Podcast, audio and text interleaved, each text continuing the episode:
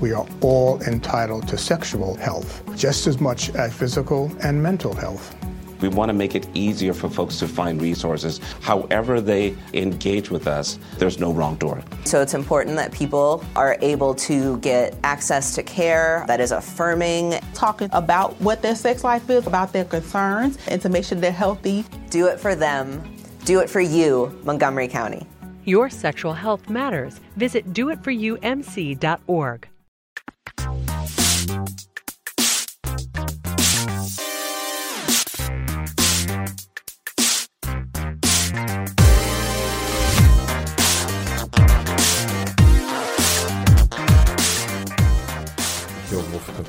costas. Pronto, tal como um rickshaw, cheguei pro Mothership 11. Sabe o que 11 quer dizer? É, é, um é igual a um que é Que tipo teve espelhado. 10 edições antes dessa. Ah, eu tava querendo ir pra um lado mais de AG, você não Exato. deixou. Você sabe que Você tá esse, fugindo da lâmina de Okan, foi? esse, esse é o primeiro podcast em duas semanas que a gente grava junto. É verdade, aconteceram várias coisas que nos separaram, mas estamos agora totalmente juntos novamente pra esse Mothership, esse delicioso Mothership. Estamos tão juntos que fomos costurados Como já me meses, como uma centopeia humana. como a centopeia humana. Rick tira a língua Sinto daí. mano, eu tô. Eu sou do- da frente, tá?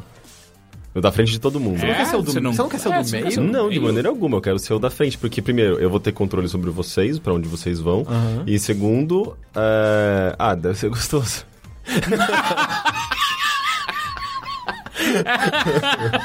e sabe o que é melhor? Eu vou, eu, só eu vou poder comer o que eu quiser. Vocês, Nossa, vocês vão vai- comer os meus dejetos. Você vai ter que obrigar o Teixeira a comer vegetais. É verdade. Não, não, eu não fico. Vegetais- Não. Vegetais não. folhosos. Não, eu fiquei primeiro.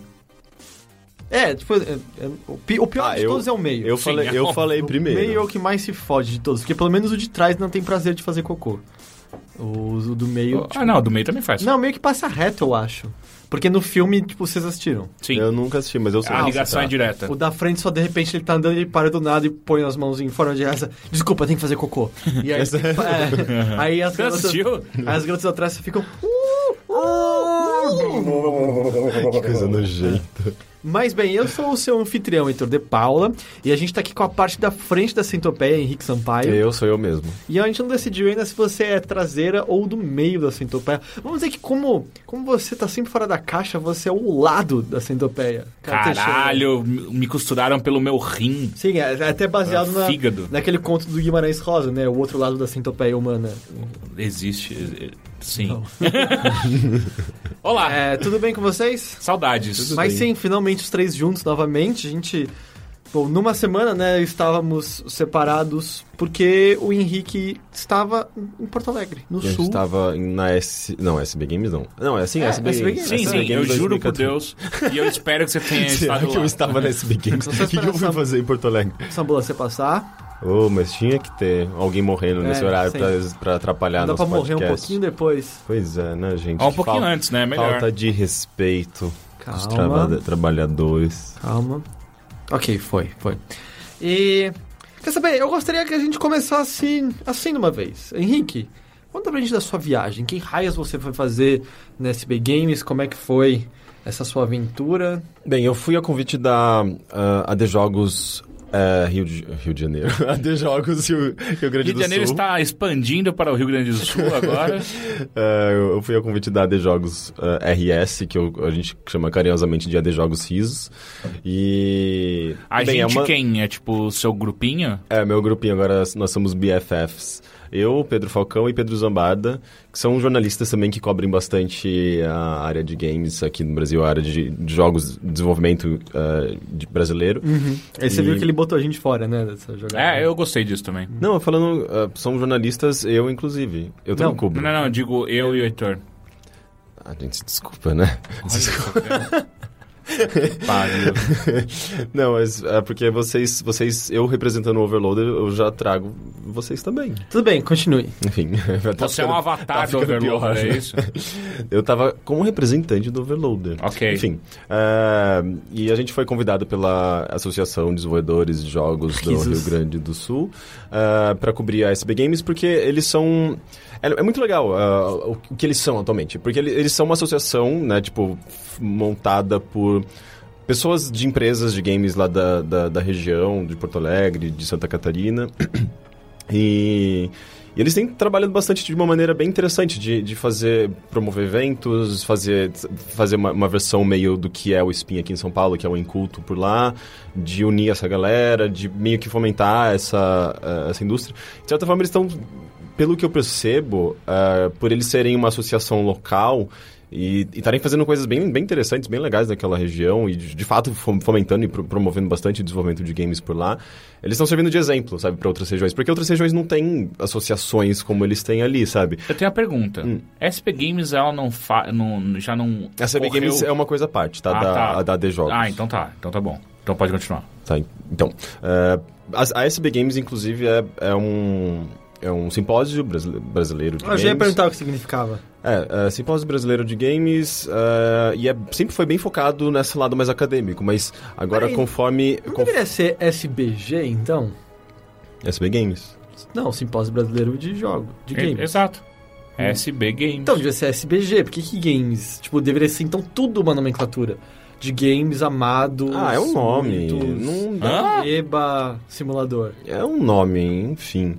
É, e só que eles sempre foram muito focados em academia e agora com o- esse boom da, da, da indústria brasileira independente, principalmente, é, eles estão tentando abraçar um pouco disso, mas ainda existe, você percebe que existe uma uma barreira entre a academia e os desenvolvedores, de fato, esse lado mais prático, esse lado mais indústria, que na verdade parece que é uma a força de- do desenvolvimento independente que existia ali era muito mais uma coisa da, da, da própria AD Jogos, sabe? Eles criaram um pavilhão bem interessante onde só tinha os jogos independentes eh, locais, né, de Porto Alegre, de, do Rio Grande do Sul em geral, ou de, enfim, do Sul em geral. Uhum, do país. É, é, do sul do país.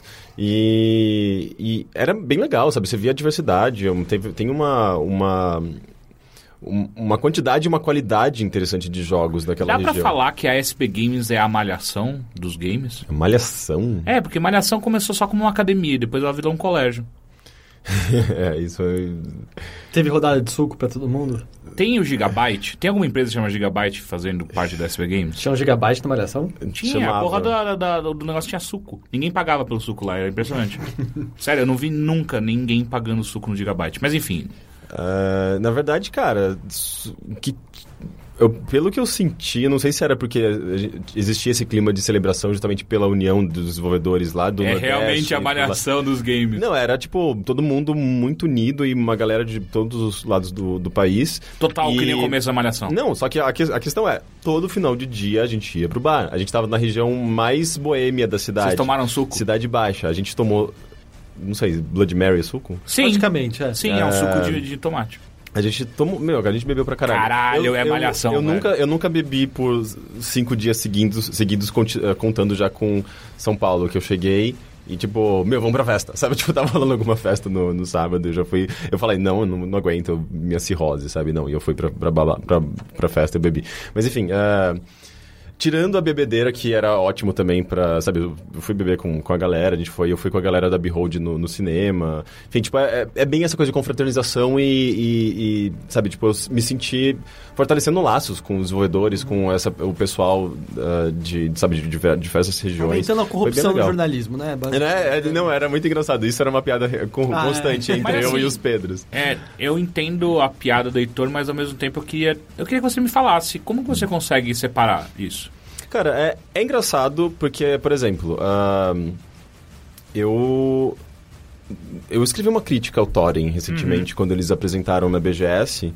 ah, e ao mesmo tempo eu tenho contato bastante com ele, sabe? O, o Vitor, inclusive, é que é um produtor, ele é um dos. Do, uma das pessoas que integra a, a The Jogos. E eu conversei pra, pra caralho com ele, super gente boa, a gente também foi beber junto e tal. E, e, sabe, eu fiz uma crítica ao jogo dele recentemente e, e a gente conversou sobre isso depois, sabe? Ele falou, putz, é, eu queria, queria poder, tipo... eu no- Ele ouviu o podcast, por exemplo, ele falou, putz, eu queria ter respondido no podcast, é meio foda, tipo, você ouvir alguma crítica e não poder dar uma resposta imediata, né? É óbvio, eu falei pra ele, meu, tem um comentário, pode comentar ali, ali, ali, sabe? Inclusive é uma coisa legal. A gente tem, fei- tem feito isso, né? O tipo, escrever... É, exatamente, a gente... eh, escreve muito sobre jogos eh, brasileiros, não necessariamente às vezes só só flores, a gente mostra também o, o lado às vezes eh, Que mais- tá com problema. Tem algo com problema. a gente Exatamente. Se tem algum Cara, problema, eu- a gente mostra, não é tem transparência. mistério. E daí o, Tipo- o desenvolvedor vai lá e dá o lado dele, né? É, enfim, a gente, a gente faz jornalista, a gente é jo- jornalismo. faz a gente, jornalista. a gente não Eu faço alguns. a gente faz jornalismo, a gente não, não, não é uma assessoria desses É, desenvolvedores. Então, não tem mistério. Tipo, você pode conversar com o cara, você pode ir no cinema com o cara. Uhum. Acho justo deixar claro se a conexão é mais forte no texto, mas Uhum. no, fim do, no fim do dia o que importa é se seu jogo é uma bosta, a gente vai falar que seu jogo é uma bosta, e se o seu jogo é bom, a gente vai falar que seu jogo é bom.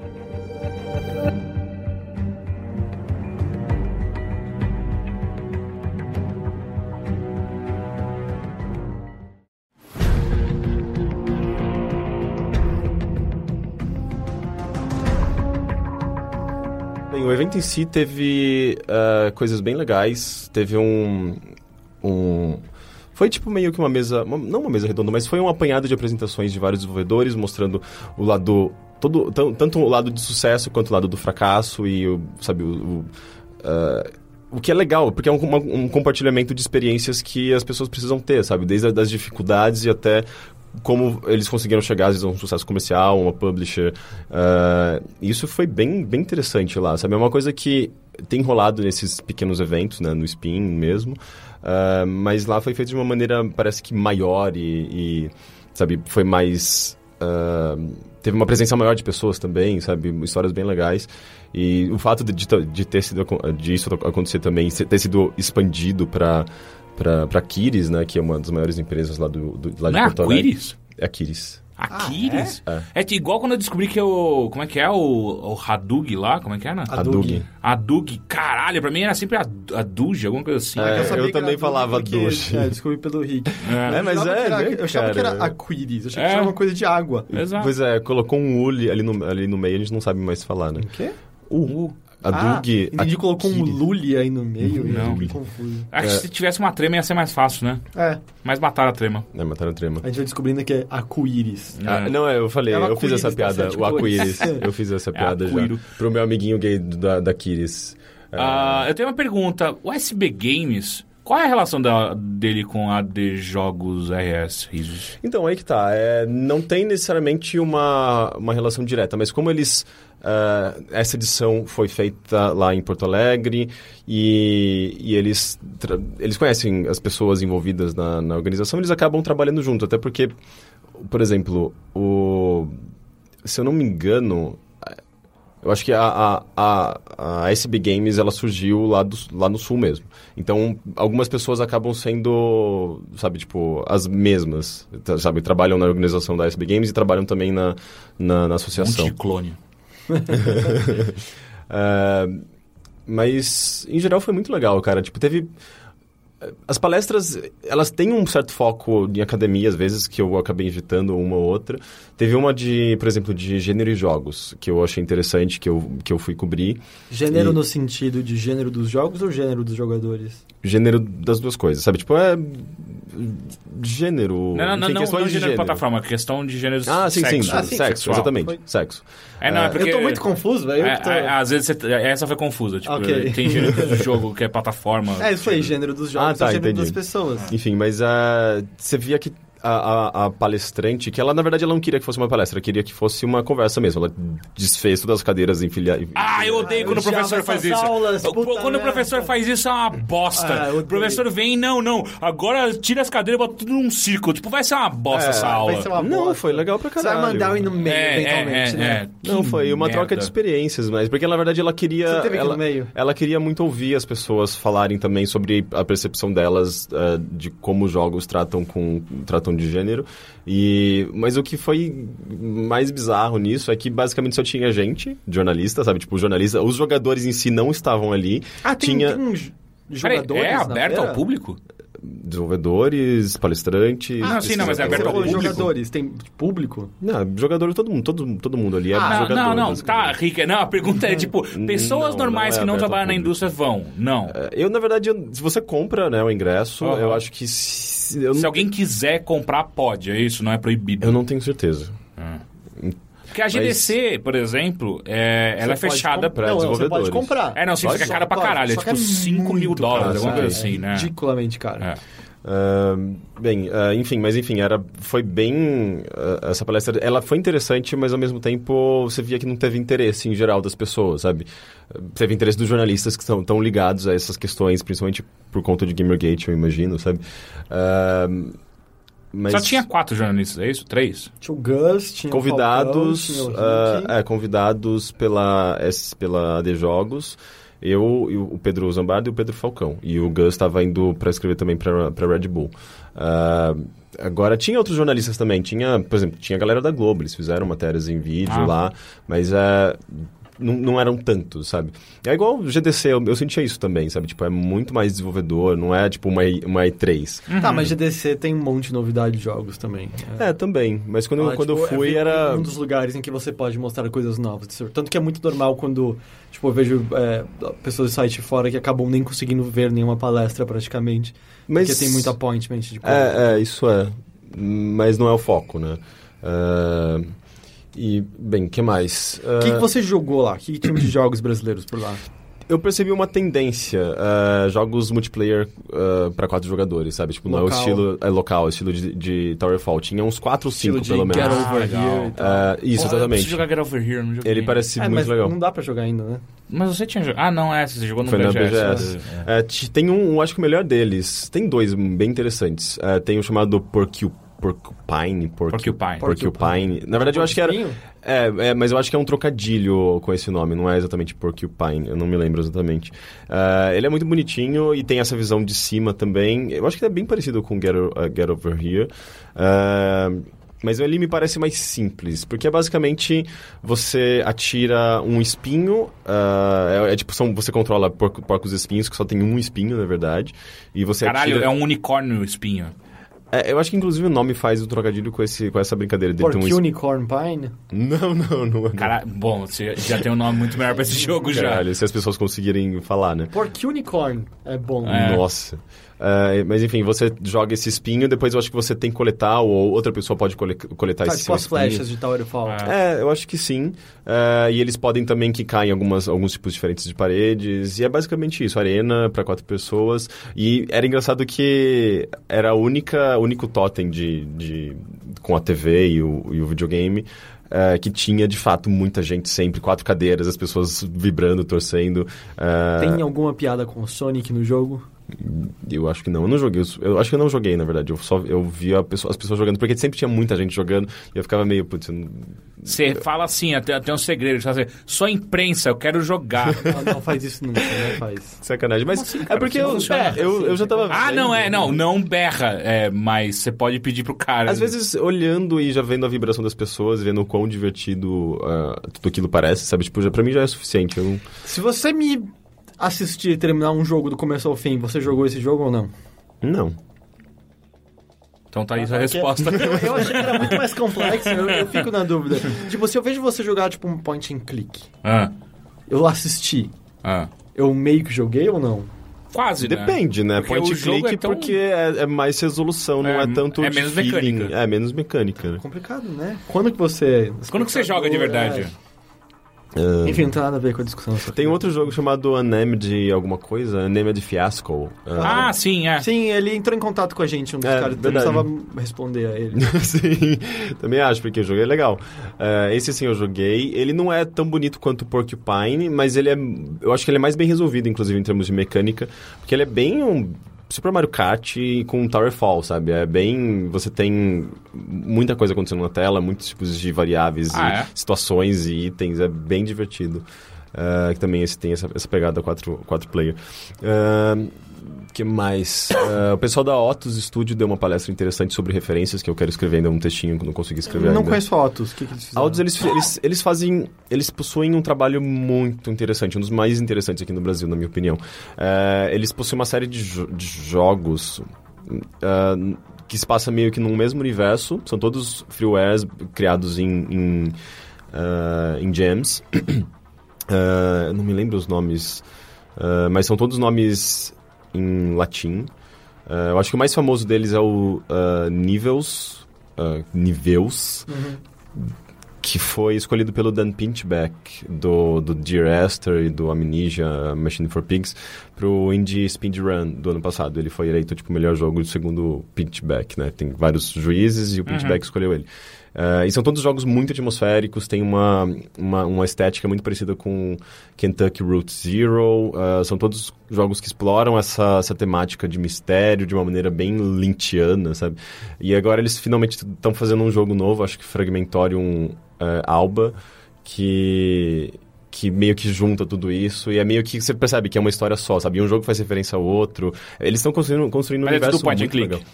É, todos são bem adventures, ah, mas nem todos são com o mesmo estilo de comando. Mas é, é sempre sobre narrativa e com essa pegada bem E a atmosférica. história é boa? É, cada, cada jogo tem uma história própria, ah, e mas eles meio que fazem. Eu acho que esse jogo comercial que eles finalmente vão vender e vão fazer é, vai ser o jogo que vai fazer a, a marra entre todas essas, essas pequenas histórias. Legal. Tipo, por parece exemplo, sei lá, tipo, tem um, um jogo que se passa num hotel e tem um outro jogo, por exemplo, que se passa do lado de fora do hotel, só que mesmo, meio, meio que no mesmo momento. E daí você pega um jornal e o jornal faz referência a algum evento de um outro jogo, sabe? É, então, que, isso que eles estão criando é fantástico, sabe? A- a- e a, a palestra deles das referências que eles tiveram para construir esse universo, já, tipo, é, é animal, sabe? Eu, eu- eu acho muito foda o trabalho deles. É, deixa eu ver outras coisas. Eu gostei tinha jogos mobile nesse, nesse naquele esqueminha tradicional de runners, mas jogos muito bem feitos, sabe? Mais runners. É, tinha alguns, não era, não era, digamos, a tendência. A- o que pelo que eu percebi Qual a era tendência? Qual a tendência do verão 2015? não, o lance é que, tipo, no- há, dois anos a gente só tinha basicamente jogos.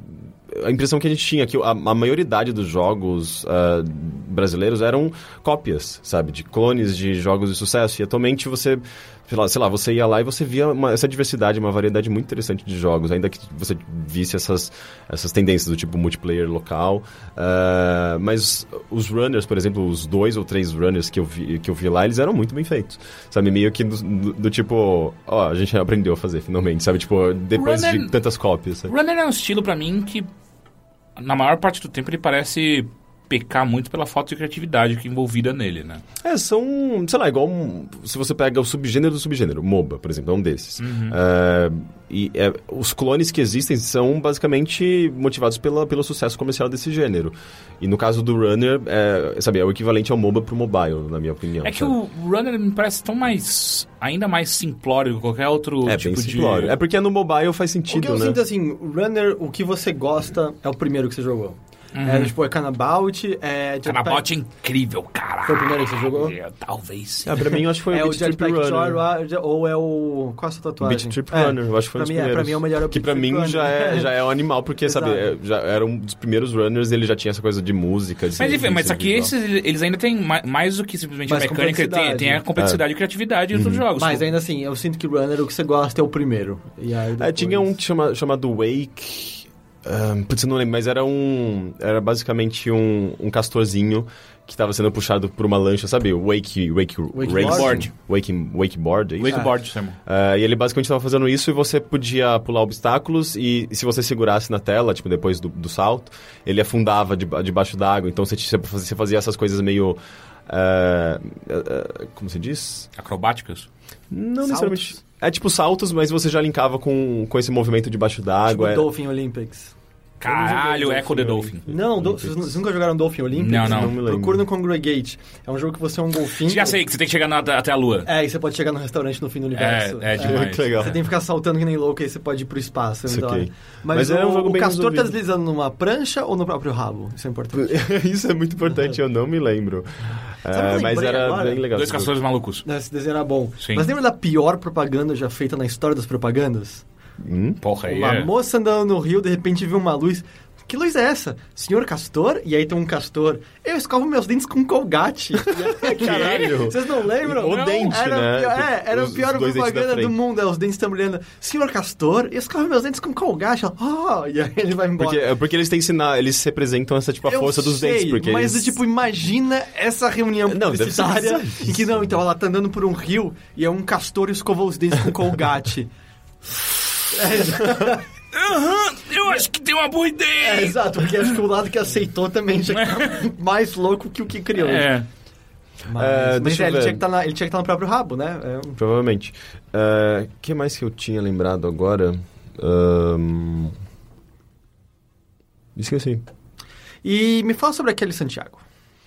Ah, eu... Você irritou ela? Porque ela parecia grossa. Não, na ela tava, ela tava meio chatinha no dia que eu peguei ela. Que eu peguei ela. Yeah! Porque ela tava. na- ela tava no stand do Trolled. Eu acho que ela tinha acabado de aparecer De na. Do Troll. Trolled. É o, é é o jogo Trolled. que ela tá... Ah, o novo da, da Game Do- do Ah, não, porque Uia. ela, ela saiu da Game Company, né? Ela tá no Uia. Ela tá Sim. trabalhando com Developers Relations lá no UIA. ah, e eu acho que ela tinha acabado de chegar naquele. no, no totemzinho, né? Pra representar um pouco do Trolled. Ah, por mais que ela tivesse ido mais pra fazer a palestra dela, que foi animal. vou- de- acho que é na altura dessa, da Qual publicação do podcast já, já deve estar no ar.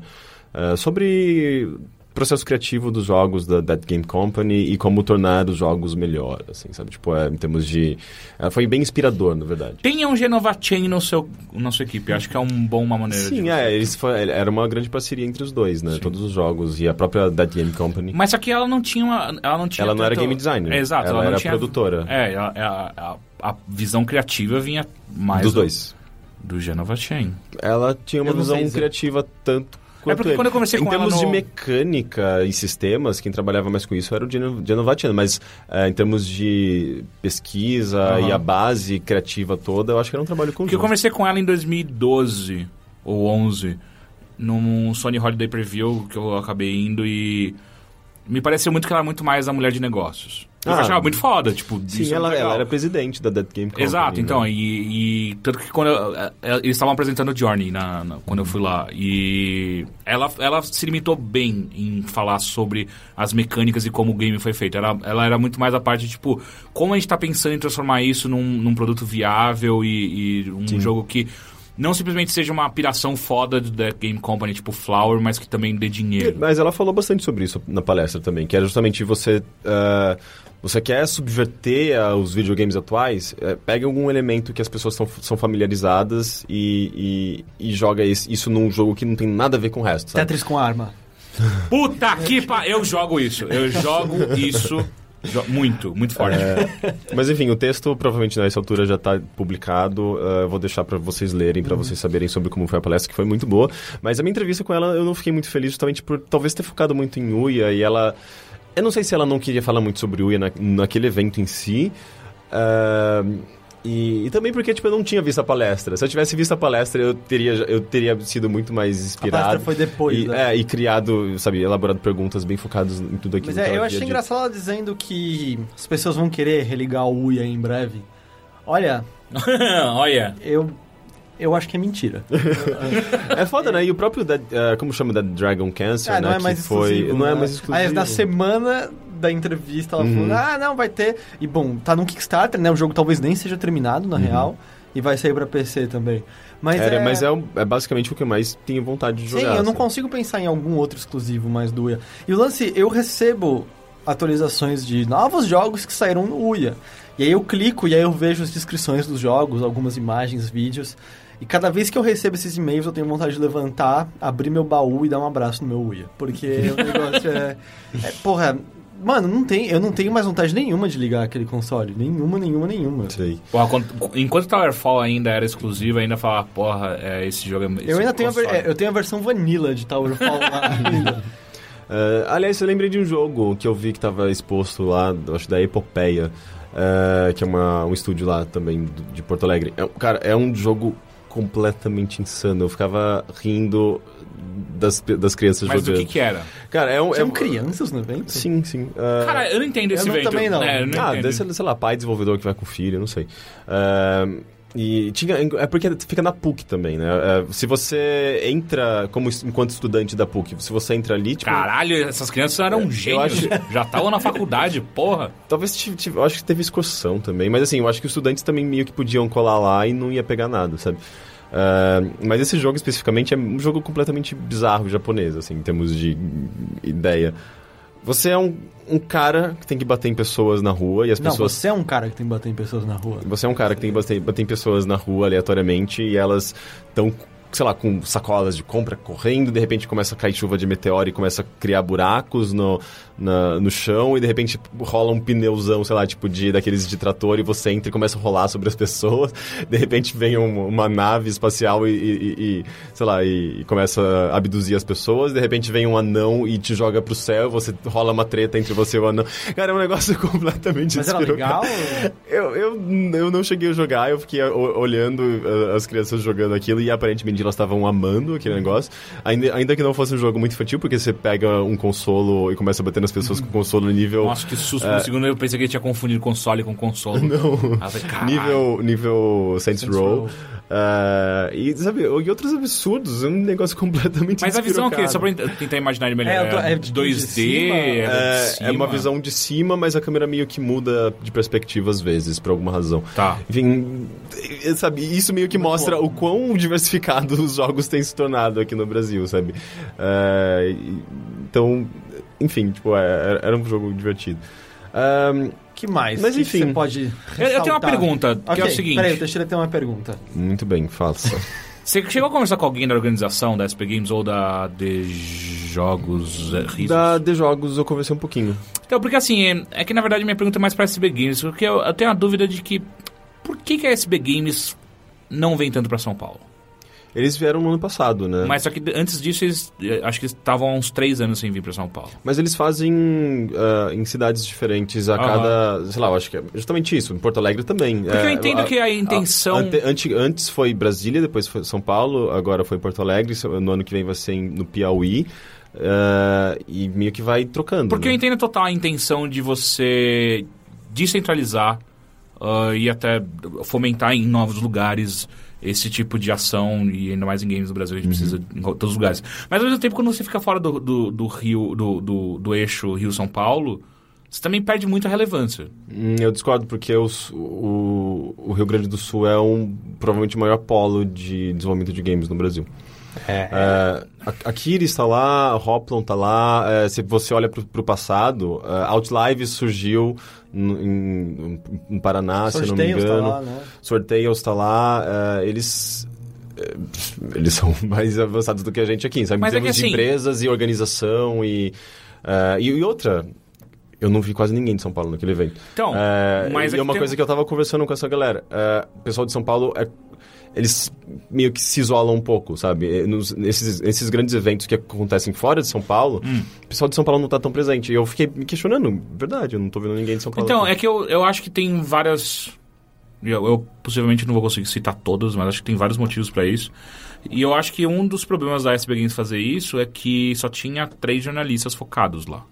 Não, Sim, mas que a gente é- conhece, né? Pode ser que tinha mais. Na, na- assim, focados ele ia conhecer. A gente conhece quem, quem cuida de games de, de verdade. Mas, assim, é- não, não mas ao mesmo tempo que não é, sim, mas não é também uma empresa, é, uma empresa, olha, uma associação tão grande a, a ponto de pagar a viagem Não, então, e é exatamente por isso. Quando você sai do, do eixo Rio-São Paulo, você perde toda, todo esse tipo de, de, de publicidade, Uhum. que seja, ah, ah, ou informação sobre o seu evento, quando você não faz no, no eixo É, só que ao mesmo Paulo. tempo a associação tá lá no Rio Grande do Sul Uhum. e esse movimento todo tá acontecendo lá, então é meio difícil você carregar tudo pra cá também, né? E eles são de lá, então eles não, não querem simplesmente se mudar pra São Paulo e, tra- e trazer tudo isso pra cá. Eu acho que eles deveriam, tá? É o bem mais lance, legal. O lance é, é pelo que eu tava conversando com, com o Ivan, o próprio Alessandro Marti- Ma- Martinello, é, do, do Thorin, que também faz parte da de Jogos.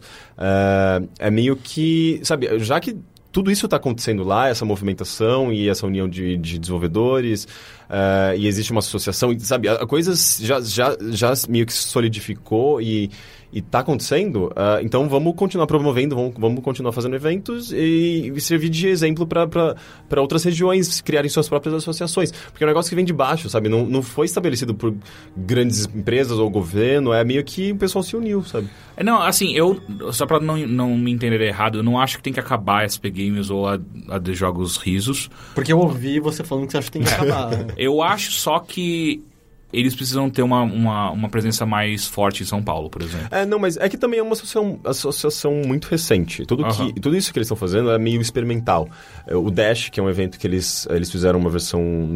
ah, É tipo um spin, né, No também. começo desse ano. É, o Dash é um pouco maior, na verdade. Tem Game Jam, tem palestras. É, é meio que eles estão querendo expandir isso para virar um evento relativamente grande de desenvolvedores. Meio que um... um um SB Games sem a parte da, da academia, focado Eu- eu no desenvolvimento. Dash é legal, né? É, É, por exemplo, tem, teve, tem um teve- podcast Dash. sim, sim. Eu, eu acho um bom nome. É. Teve, por exemplo, a Game Jam da Cartoon Network, que eu acho que o pessoal da Sword Tales ganhou, que vai, eles vão É, ganhar. que eles vão fazer uma eles vão fazer um, um jogo, É, um do- jogo. do- do- da Cartoon Network. Aliás, foi Enfim. uma das primeiras notícias do Overloader, eu acho. Foi, né? Foi, foi, foi bem legal. Ah, enfim, eles... Eu acho que, como é uma coisa recente Uhum. pra eles mesmos, eles estão experimentando. Eles trouxeram pessoas de São Paulo uh, pra lá e eles... Não, eu achei incrível, porra. É, eu não lembro de nenhum evento brasileiro focado em, em desenvolvedor que teve a, a moral de pagar para jornalistas irem lá cobrir o evento. E eu acho que a, a escolha que eles fizeram para jornalistas é muito interessante. Obviamente, eu vou puxar a sardinha pro nosso lado, porque a gente, eu acho que é o- um dos principais portais hoje no Brasil que falam de jogos brasileiros com propriedade e na quantidade que a gente fala hoje. Ah, mas colocar Red Bull Games. ah, e eu sei que eles chamaram, por exemplo, o G1. Eu sei que o Petrol não pôde ir, não sei porquê.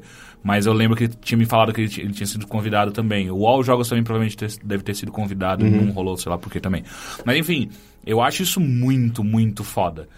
Só que, de novo, eu acho que é- é- me parece que é a mesma coisa da BGS, saca? Enquanto a BGS era no Rio, ela tinha um tamanho X. Quando ela veio pra São Paulo, foi, virou X vezes 4. É, mas é que BGS é, é, propósito, é, é pro né? público, é um negócio mais comercial e, Sim. e na questão de desenvolvimento, que é o foco deles, existe um Às desenvolvimento muito forte precisa, lá. é, se ela se torna mais relevante, a galera vai pra lá, simplesmente. É, porque lá já é um polo eles- de desenvolvimento, Se ele- né? eles Então, não sobrevivem por venda de ingressos, sobrevivem ou o que? Quem? a SB Games?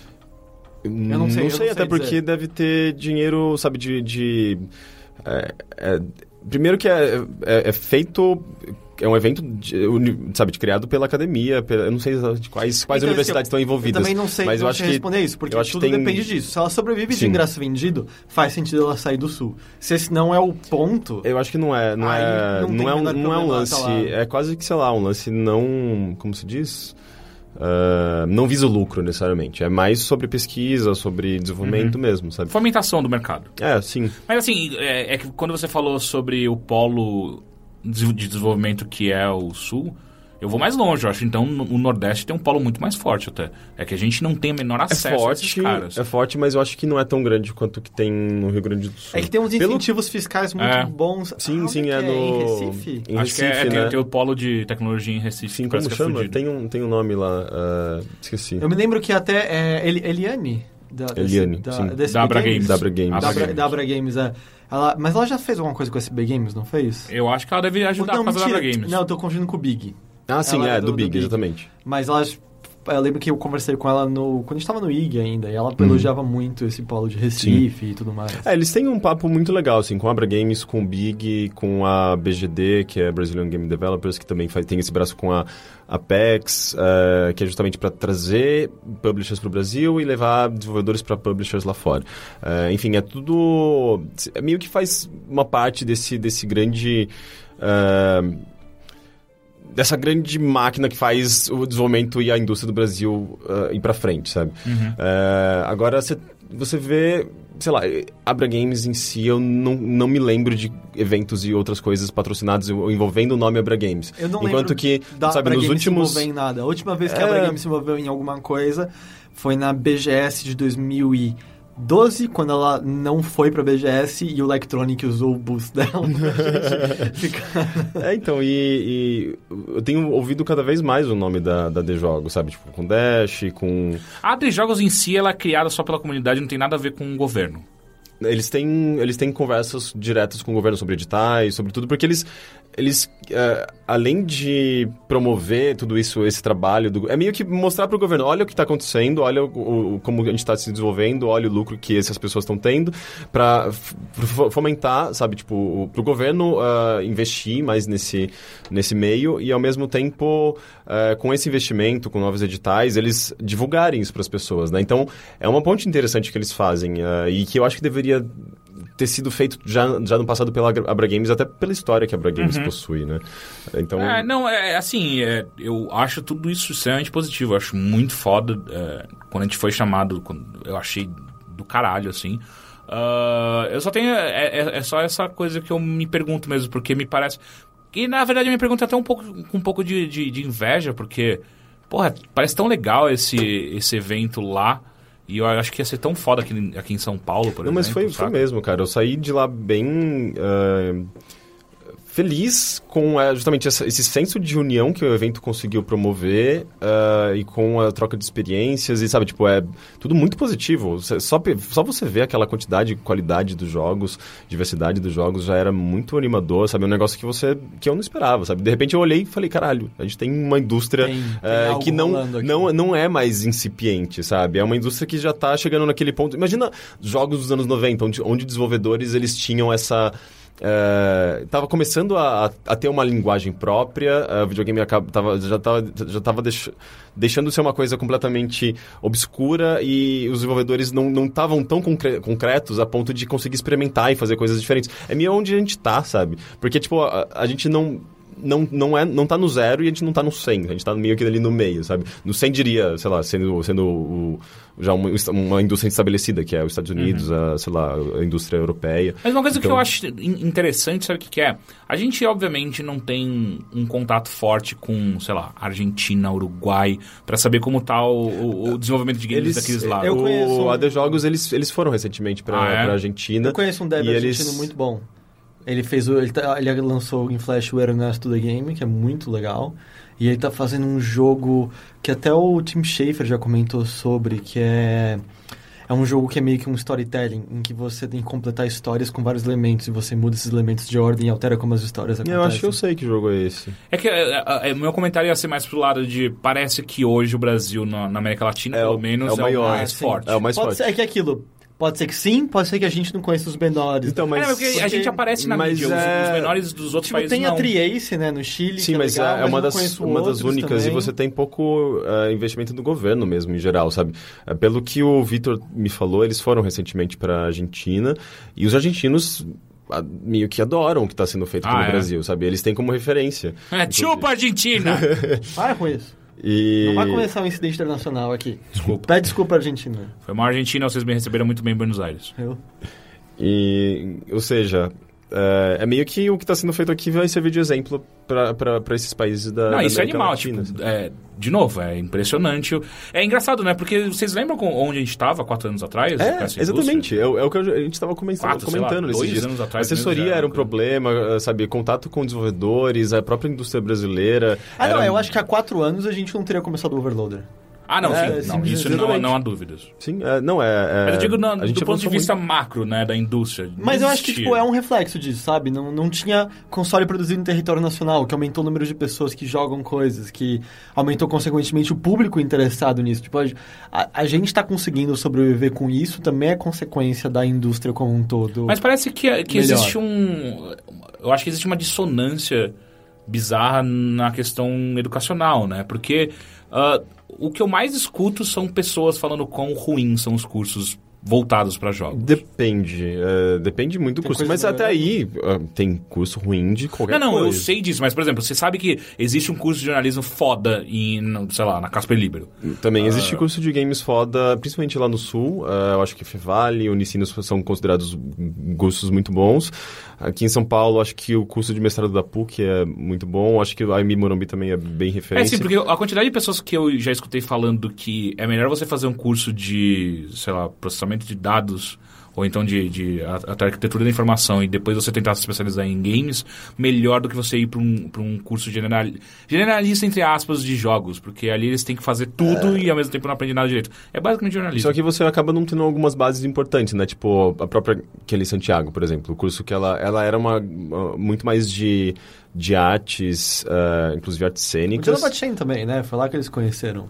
É, Chen, eu não sei. Eles se conheceram, acho que na University of Southern California, US, USC, né? É, que eu acho que no, curso de mestrado, se não me engano, de- em, em mídias interativas, alguma coisa do tipo. E Foi daí o TCC deles que eles fizeram juntos, né? se é, não me engano. o Cloud. E É. daí lá que eles tiveram esse contato com teoria de jogos, fundamentos dos jogos e eh, conceitos que, que envolvem, enfim, a, a arte de se fazer jogo e tal. Ah, e é meio que um negócio que você só vai ter numa universidade ah, focada nisso, sabe? Uhum. Se você for fazer computação, você não vai ter esse Não, eu lado mais concordo de com isso, só digo que eu já escutei muitas críticas aos cursos de jogos. É que é é uma questão de ecossistema, né? Se você tem muitos cursos, mas você não tem tantas empresas no Brasil que desenvolvem jogos, e de fato, se você não tem grandes empresas ainda, eh, você- essas pessoas acabam não tendo muito para onde ir e acabam indo para essas áreas marginais ou paralelas, como o próprio design, sabe? Vender bala no sinal, né, tipo. Não foi isso bem que eu quis dizer com marginais. Mas, Sei. É. Rick, mas é isso. fora SB Games. Quer dizer, tem mais alguma coisa da SB Games? Putz, eu posso falar rapidamente só do dos taxistas, que eu acho que é. Eu queria muito compartilhar isso. São desenvolvedores de jogos lá também. É, não, e cara, foi muito engraçado, porque a gente pegou uns, a gente pegou bastante táxi, mas teve três taxistas muito engraçados. Primeiro um era um velhinho, sabe, tipo, sabe aquele velhinho do, do Up? Sabe, um velhinho ino- Chico inde, indefend, Uma cara indefende, não, indefeso. Indefeso? Velhinho indefeso, Aquele sabe, velhinho simpático teste de uma e... pessoa sangrar, não tem nada mesmo. Parecia um velhinho bem tranquilo. Cara, ele corria com aquele carro que a gente ficava assustado. Eu comecei a rir, porque eu acho que eu já tive, tinha bebido um pouco, mas os outros dois que estavam comigo, eles eles eles estavam claramente muito Assustados. aflitos. E eles, eles ficavam, meu, para, para, para, para agora. A gente não quer... Tipo, o senhor poderia ir com mais calma, por favor? Não, é que o farol ali vai, vai fechar. Não, mas a gente não se importa, pode ir com Caralho, mais eu calma. amo esse tio já. Não, eu e- odeio e- gente que olha pro farol amarelo e começa a frear. E é de- Não, não, assim? foi... Assim, amarelo eu- é cuidado, não é pra parar o carro. É claro que é pra parar. não, não, você- é cuidado. Não, não é. Claro que é. O amarelo é pra tipo, você ficar preparado pro fato de que ele vai virar vermelho. Exato, daí você acelera e passa não, ele. você começa a frear antes. Não, lógico que não, não faz sentido, porque enquanto tá o amarelo seu, o outro tá vermelhasco ainda. Tipo, tá de boa, ninguém vai atravessar. Isso é um acidente esperando pra acontecer. Eu nunca É. bati meu Não, é, carro. mas basicamente eu nunca. é, em- é, acho que cheguei numa velocidade tão alta dentro de um veículo, sabe, na minha vida. Peraí, É- Mentira, Peraí, você já peraí, peraí. dirigiu comigo. A quanto, qual Não, qual é a não, velocidade não, desse- cara, mu- Mas ele ele- tava 200 nas ruas de Porto Alegre? É, em rua, eu digo em rua, em cidade, ok, ok. sim. Porque É, eu não, falei, ele. ele- Você viaja aqui na cidade. É, 60 Não, em, em rua, tipo, era uma descida, uma subida, uma curva e o cara. Sabe? Deslizando, era tipo montanha russa. Eu, por isso que eu comecei aí, eu tava achando muito engraçado. E- mas ao mesmo tempo com muito medo, sabe? Tipo, de, de morrer naquelas curvas. Ah, e teve um outro cara. Ah, teve um cara extremamente machista, um taxista extremamente machista, que a gente entrou, ele, começar, ele começou a bater um papo com a gente, a gente viu que ele era meio escroto e ele ficou calado. De repente ele viu três mulheres sei lá, mulheres com vestidos, em um, vesti um vestidinhos curtinhos, ele já começava a querer puxar papo, assim, de quão gostosas elas, elas eram, e falando... Com vocês. É, comigo. Comigo, Ótimo. com, com um amigo meu gay, eh, que eu fiz lá, inclu- inclusive, um casal gay mu- muito fofo, e, e o... Quem que era? Eu acho que o Pedro Falcão. E, e, e, tipo, a gente super incomodado, sabe? E, eles, e ele fazendo umas piadas. Né, eu acho que vocês vão ter que chegar aqui no, no, no fim da linha pra vocês, pra elas entrarem. Não sei o quê. E, sabe, muito escroto. De repente ele, ele fala, vocês gostam de música? A gente, a gente, tá, o senhor quer ligar o rádio? Pode ligar. Daí ele liga e, tipo, começa um funkzão muito alto, assim. E basicamente uma música ficava, rala bichinha, rala bichinha. eu olho pro Wagner. É, falei o nome dele, mas tudo bem, ele, ele, ele é assumido. Eu olho pro Wagner e, tipo, a gente claramente muito. ah, desconcer- Constrangido. Constrangido com aquilo. E, e, tipo, a gente, meu, o senhor pode abaixar, por favor? Ou de, de preferência desligar o rádio? Daí. Mas vocês não gostam de música? Porra. Mas, cara, ele era. Depois uma outra tia pediu orientações, ele deu uma cantada na tia. A gente queria. a- a- eu, eu acho que eu nunca me senti tão, sabe, desconcertado dentro de um táxi. Foi, foi bem escroto. é que eu acho que o- os, ta- os taxistas paulistas, eu acho que eles falam menos. É, felizmente. Eu não, eu não sou do, do, do tipo que fica conversando em táxis. Ah, fora SB Games, você teve a chance de jogar alguma coisa? É, eu joguei o. hum, como chama? Forever. Não, Never Alone. o Never Alone, que é um jogo Esse muito te fofo. marcou muito. É... Hum, ah, é- não, ele, ele, ele é um jogo bonito. Ele não, não Tudo me bem, fez mas eu me acho que é um chorar. medidor sempre bom quando você não consegue lembrar o nome do jogo. Ah, eu sou desses, mas eu, eu não lembro o nome, sei lá, às vezes eu esqueço o nome. O meu nome mesmo. Às Tá, me vezes. fala de Never Alone. É aquele jogo dos esquimós, não é? Não, não pode falar esquimó, né? Dos Inuits. É, então, não é. Eu acho que. É que tá, tem uma diferença entre esquimó da Islândia e esquimó do, do Alasca? Porque eles Sim, são. Um chama Bjork e os outros Eu não. aposto que tem. Eu É, porque que, eles- tipo, se você tivesse perguntado isso pra eles, eles estariam muito bravos com você agora. Primeiro que você nem ia conseguir falar a língua deles. É como chama Inuit? É Inuit. Inuit são Inuit- os esquimós. É. É, então, são. é que eu acho que é do- esquimó quer dizer comedores de carne crua, um negócio Ah, assim. é? É uma Que não deixa de ser de verdade. Não, é eu verdade. como. Mas, não, mas... Peixe. Não, não. Tipo, eles comem órgãos. É, focas cruas. Ah, isso eu não. Mas o lance É só gordura também, né? Mas, não, Mas eles tudo bem, comem- focas eles estupram comem- pinguins, Eu lembro então que eu vi tá um documentário deles comendo cérebro de foca cru e tal. Mas tudo bem, é, Mas eles lance compartilham. é, é, que, o- é é uma maneira que estrangeiros chamaram pejo- Ah, pejorativamente saquei. os inuits, falando, ah, esquimós comem carne crua. É, então é um jogo que é, é muito interessante, porque é, eles, eles têm essa coisa, é, esse povo inuit do Alasca é um povo bem que vivem nessas condições extremas, né, de, de temperatura, enfim, o Extremas clima. pra gente, né? Pra eles tá de boa. É, mas ao mesmo tempo a, a- civilização deles, a, a- civilização, como eu posso dizer, tipo... A, a própria sociedade, a cultura deles é, é meio... É quase que uma, uma coisa tribal, eh, só que moderna, porque eles... eh, eu, eu não sei até que ponto eles têm contato com cidades, sabe? Eu não sei até que ponto tem cidades no Alasca. Ah, cara. Mas a- a- a- nas fotos, cidade. nas fotos que Anchorage fica lá. nas fotos que, que o jogo te é mostra, no Alasca ou na... No Alasca. Ou na Islândia? No Por que Alasca. você perguntou da Por que você Islândia? falou da Islândia? porque eu queria saber se tinha alguma diferença entre o povo da Islândia e do Alasca. Ah, tá, foi Porque- completamente marginal a pergunta. Não, porque de início eu achei que era, no- era- se passava na Islândia, mas na verdade é, focar, é, é no- no- no- nesse povo específico que mora no Alasca que me tem deu essa história. Me deu uma confusão, eu- eu não sei onde o Alasca fica. Eu não- Alasca é Estados Unidos, né? Não, não, não, na Islândia. É, tipo, é parte. Não, é, é- é território dos Estados Unidos, mas não é grudado na Ah, sim, massa exatamente. principal dos Estados Unidos. É, então, É lá em cima à esquerda no War. Isso. E, e é um jogo meio documentário, porque você vai jogando e conforme você vai jogando, você vai recebendo umas. eh, você encontra umas corujinhas e você entra meio que numa listinha de vídeos eh, que eles, essas corujinhas vão destravando sobre a cultura. e geralmente. Mesmo? É vídeo, vídeo mesmo, documentário. É, dividido por episódios. São os 22 vídeos é, e cada vídeo conta alguma, algum pequeno detalhe sobre a cultura da- do Inuit, desse povo Inui- Inuit. E geralmente está bem relacionado dentro da, da historinha do jogo, dentro do- da própria gameplay do jogo, né? É, e o jogo em si, é, você é uma garota que... é, que vive numa... enfim, na- na- com a sua família... E eles são meio, meio nômades, né? Eles, eles não ficam em lugares fixos. Ah, até que ah, uma nevasca muito forte atinge a sua região onde você está naquele momento e ninguém consegue sair de casa para caçar. E eles começam a passar fome e essa garota, ela decide... descob- Matar o pai. Não, ela decide descobrir o que está acontecendo. Então ela, ela vai em busca, ela vai na direção da, da, da, da, da De tempestade. onde a tempestade tá vindo. É, pra tentar descobrir por que isso estava acontecendo, que até então não havia acontecido, sabe? Tipo, uma tempestade infinita. É um Então ventilador. tem elementos mágicos, sobrenaturais, assim. É, é um conto, na verdade, típico eh, da, da própria, desse próprio povo. Ah, uma E é um- lenda É deles. uma lenda. e é a um, gente tá falando de folclore. é de folclore. Da e, hora. É um sacizão. E sabe o que é legal? É, é- é, um, é, uma, é, uma, é uma tradição muito comum esse- entre esse povo de contar histórias, porque eles não, não têm contato com tecnologia. Então, a- a- a- o, o storytelling para eles é um elemento muito forte na cultura. E, e é legal que o jogo ah, é meio que a maneira deles de, de preservarem essa- esse próprio storytelling, né? Porque você sabe Ah, peraí, que... quem fez o jogo é Inuit? É, existe desenvolvedores, obviamente. Eu acredito que. Eles conversaram com Inuits de forma... É, Ah, ah, tá. sim, exatamente. Ah, Mas eu, tá. acho, Eu acho que foi um jogo feito, talvez, com, com fomento, não sei se da. do de al- Alasca. do Alasca, sabe? Pra, mas é justamente com essa intenção de preservar a história, de contar a história, de... Entendi. Governo alascano? É a Sarah Palin, né?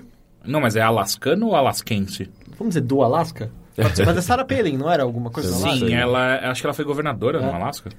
É, mas eu, eu o que é lembro- ser governador no Alasca, né? Mas eu lembro de uma um filme que eu assisti faz um bom tempo já e eu também é um filme já antigo. Era um daqueles filmes em que claramente eles mataram muitos animais pra fazer o filme. Então foi Ah, é antes um de- filme do, do Rodorovsky. Foi antes de ter qualquer lei protegendo animais e tal. Eu não sei dizer o quão preciso ele era ensinando sobre os costumes inuits, mas ele falava bastante sobre isso. Até que muito do aprendizado que era passado de geração em geração, em geração era através de histórias. Era totalmente oral, na real. Uhum. Sim. Então, é, no filme... É, parece que há, há poucos anos, ah, há poucos anos, sei lá, tipo, ah, na verdade faz um tempo considerável, mas é um negócio bem recente a, a, a escrita, porque eles têm um sistema muito diferente de... Mó treta escrever no gelo, né, velho? Ah, é- era só oral, a tradição e o É, exato, conhecimento porque é era difícil. transmitido. É, tem uma coisa engraçada que no filme a matriarca lá, a mãe da, da esposa do protagonista, ela morre antes de ensinar todas as coisas que ela podia ensinar. E ela esquece de contar que bebês nascem sem dentes. E aí eles começam a acreditar que o bebê tá amaldiçoado porque ele não Caralho. nasceu sem dente e tal. Caralho. E aí no filme, ó, de novo, não tem o menor... Eu Mas isso é, um- é um filme de ficção? É um filme ficção supostamente baseado em costumes inuits. Então pode ser que esteja tudo errado, tem que pesquisar sobre isso depois. Mas até a, a, a, a mãe, ela percebe que ela tá ficando muito velha, ela não tem mais força pra, sei lá, trançar coisas. Ela não tem mais força pra morder o couro. Eu não sei exatamente por que ela tinha que morder o couro, mas alguma coisa pra... Às vezes mascar o couro pra amolecer. Eu, eu não sei exatamente qual o ponto, mas ela tinha que morder e ela não tinha mais força nos dentes. E aí, quando ela percebe que ela não é mais útil, porque é uma condição super dura, né? Viver no meio do- da neve, ela virava e falava, então, tá na hora de eu ir embora. Aí ela ia embora e sentava no meio da neve e esperava morrer, porque, tipo, ela virou fardo pro resto da família. E aí a ideia deles é que ela vai ser comida por um urso polar. E aí, eventualmente, eles vão matar o urso polar e comer o urso polar e ela vai voltar Então por que eles não ficam esperando? Não, porque ela, talvez ela só morra congelada. Então. Mas Pois, eles e tem- odeiam urso polares também. Urso polares. Então fica esperando Não, uma filha da puta vai comer minha mãe. Mas tem uma- Fode aí, caralho. Usa como isca. Usa mamãe É. como isca. Mas é um Vai, jogo- mamãe. Quando você não morrer, você pode ficar como isca. É, mamãe, você pode segurar essa faca? Eu só vou fazer um furinho aqui do seu lado. Ih, hum, pronto, tá de boa. É, le- levando em consideração o quão emocional é esse jogo, eu, eu fico. Eu, eu, eu, eu não achei graça nenhuma no que vocês falaram. O quê? Não, é do A mo- filme. a mãe morre. Eu, Claramente é a do mãe filme, morre. foi mal. É do filme do Heitor. Eu nem sabia que isso é um jogo Não, é que, que, uma mãe é, que que ia eu, morrer. é que eu realmente fiquei muito fascinado é, com essa cultura, sabe? Tem umas histórias muito bonitas no, no- ao longo do jogo. Porque você, por exemplo, é, encontra. Sei lá, o pele do, do caribu, que é aqueles, aqueles alces, aquela espécie de alces que vivem lá, e eles montam essas roupinhas. A roupinha do esquimó tradicional, com aquela, aquela penugem na, na, na frente. É penugem, não é pelagem? Não, penugem. Não, pelagem. é pelagem, é São, pe- são penas ou pelos? pelo. Então é pelugem. Pelugem, é pelugem. Pelugem existe? Pelu, pelugem, existe, Ok. né? Vamos falar que tem aquele espelhinho na frente. É aquele espelhinho. Ah, mas tem uma história, por exemplo, que é fascinante, que é de eles têm um contato com a natureza muito forte. Eles têm é meio que quando você vive é o que eles eles têm uma- um nome para isso, que é tipo, meio que atmosfera. Ah, mas quando você vive em contato com a atmosfera o tempo todo, com a natureza, com o sol, com neve, com luz, eles criam essa eh, essa relação de simbiose, sabe? Tipo, é meio que vo- eu, eu dependo dela e ela depende de mim. Todo E- mundo é Mara Maravilha no jogo. é, Muita ah, luz, cara, é um, é um lance de... chama... Ele acabou de ficar bravo com a porra da piada que eu Eu fiz no não seu resi- filme. E aí você faz com a Mara Maravilha, vai se Eu não fuder. resisti, Enfim, desculpa. chamam, acho que Nuna, que eles chamam, que é meio... Tem um lado meio pagão até, Meio sabe? uma- Tipo, Mas é uma coisa meio Gaia, assim. é, é, é, exatamente. E...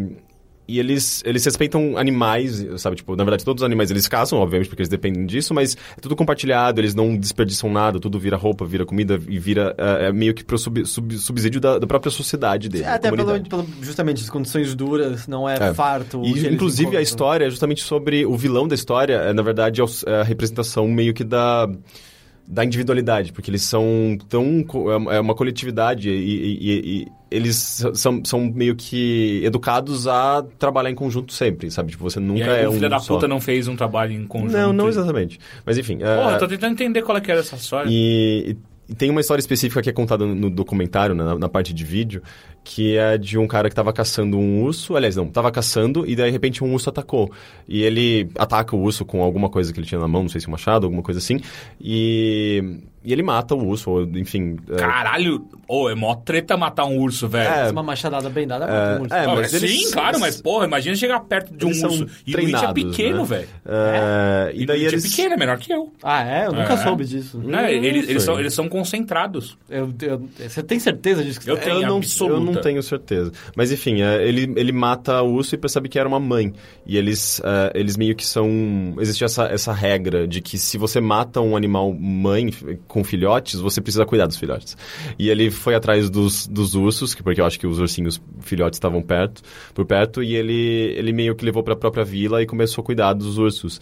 E os ursos criaram uma relação com. Não sei se foi um garoto ou uma garota. Uh, mas uh, começou a criar uma relação com o próprio humano ali, né? E se tornaram meio que uh, animais de estimação, sabe? Ursos. É e tipo ele, World of Warcraft, começaram a montar pra, ursos. dá pra fazer isso? e eles, eles montavam. Falei ursos. igual o World of Warcraft. Foi assim que achei começou que- o WoW. Eu achei que, tipo, ursos te matavam. Eles são mamíferos, assim como, uh, por exemplo, se você cria um, Lobos um- também. um- mas se você cria um tigre, um, sei lá, um leão, que é um predador, mas desde a infância, ele vai ter uma, um, um contato com você emocional que ele não vai te atacar, sabe? Ah, você é? vive com ele. Mamífero, é, eles são desenvolvidos a esse ponto Meu cachorro você. me atacou. Sabe, mas ele- verdade, ele, não, não, ele- não te ele atacou pra leva- te comer. Não, ele comeu uma parte da boca dele toda, só se Ele olhar. queria comer o farelo de, sei lá, de, de Ovo. paçoca que tinha do lado da Lembra? boca Foi dele. ovo que o... Ovo, cachorros foi comem isso, ovos. Então, mas, sabe, histórias muito. Tem histórias lindas né, nesse documentário. São umas duas horas de jogo, né? É, o jogo falou. em si, Ah, é duas rapidão. horas, ele é muito parecido com Limbo, é o mesmo, mesmo esquema, sabe, tipo de eh, action puzzle, sabe? Eh, e a diferença é que é um jogo cooperativo, no caso é a garota e a raposa, que também tem uma história muito legal no, no documentário. E a, a visão é, é lateral, né? lateral, tá. E, e é bem assim, né? Tipo, você vai jogando, vai realizando algum puzzlezinho, daí vem, abre um documentário pra você assistir, você pode acumular todos e assistir no final, são, você pode... são longos esses documentários? Se você somar tudo, deve dar, sei lá, uma hora. Entendi. São duas horas com os documentários ou sem? Eu acho que 100. Ah, tá. Eu diria que 100 os documentários. É, Mas, é, cara, eu fiquei muito encantado. É um jogo muito bem feito, ele é muito bonito. É, E é um jogo, assim, ele não é muito difícil. O final ele fica um pouco mais desafiador, tem puzzles m- mais... Que eu eu tava jogando de um, né? E você, às vezes, tem sequências em que você sei lá, tem uma, uma, uma tempestade de neve vindo na sua direção, você tem que usar um personagem para levantar alguma coisa e, e depois trocar outra para correr numa, na direção de alguma plataforma que se moveu, enfim, tipo, começa a ficar mais tenso no, no final. Mas em geral ele é. Ele é acessível eh, e é mais sobre essa coisa da, da atmosfera, da narrativa. É um jogo muito bonito, a- a- as músicas, o envolvimento emocional é, é muito forte. Então eu gostei bastante, sabe? Você jogou aonde? No PlayStation 4, mas tem versões também pro Xbox One e pro PC. Tá. Muito bom. Você jogou alguma coisa mais? Não, só isso mesmo. Legal. Muito obrigado. Senhor. Teixeira, tudo bem? Tudo bem, Thor. Eu só quero dizer que eu me segurei pra não fazer nenhuma piada com Danoninho Ice. Quando eu...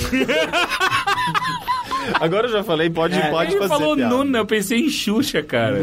Lembra que... Nossa, vocês estavam forçando Era a os barra esquimosinhos. também, né? Não tava pensando. Era Mara, não era Xuxa, Mara Maravilha. Não, mas é que do, do Nuna. Nuna e Xuxa, é que muito é parecido. Nu- eu acho que é. Nuna o nome da, de terra, Gaia, pra Hum. ele, sabe? Teixeira, o que, que você andou jogando nas últimas semanas? Cara, a gente ia falar de um jogo bem grande e que eu tô achando um tanto quanto ruim. Qual? Ah, a gente sabe, não precisa nem falar. A gente Fala, pode, então, inclusive... ah, fala pra a gente mim, pode, qual que é, inclusive, Rick? pular. Pode falar? Pode falar. É aquele jogo feito em Unity? É, é. É, ele deve ter feito Assassin's Creed Unity.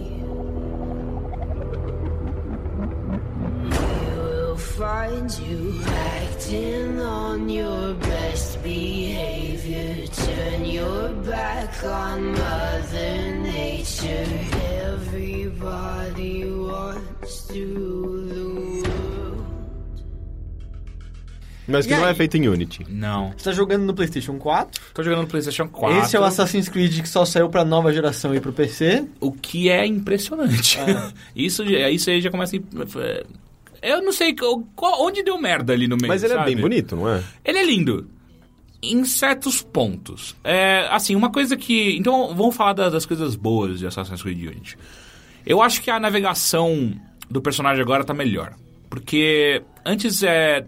Ele ainda tem aquele tesão por paredes que me irrita. Ah, você quer subir. meio automático demais. É, você quer subir uma coisa e aí ele vai pra outra direção, e aí você quer descer e ele continua subindo. Tipo, para, só para Ah, de fazer é isso. bem E sabe-.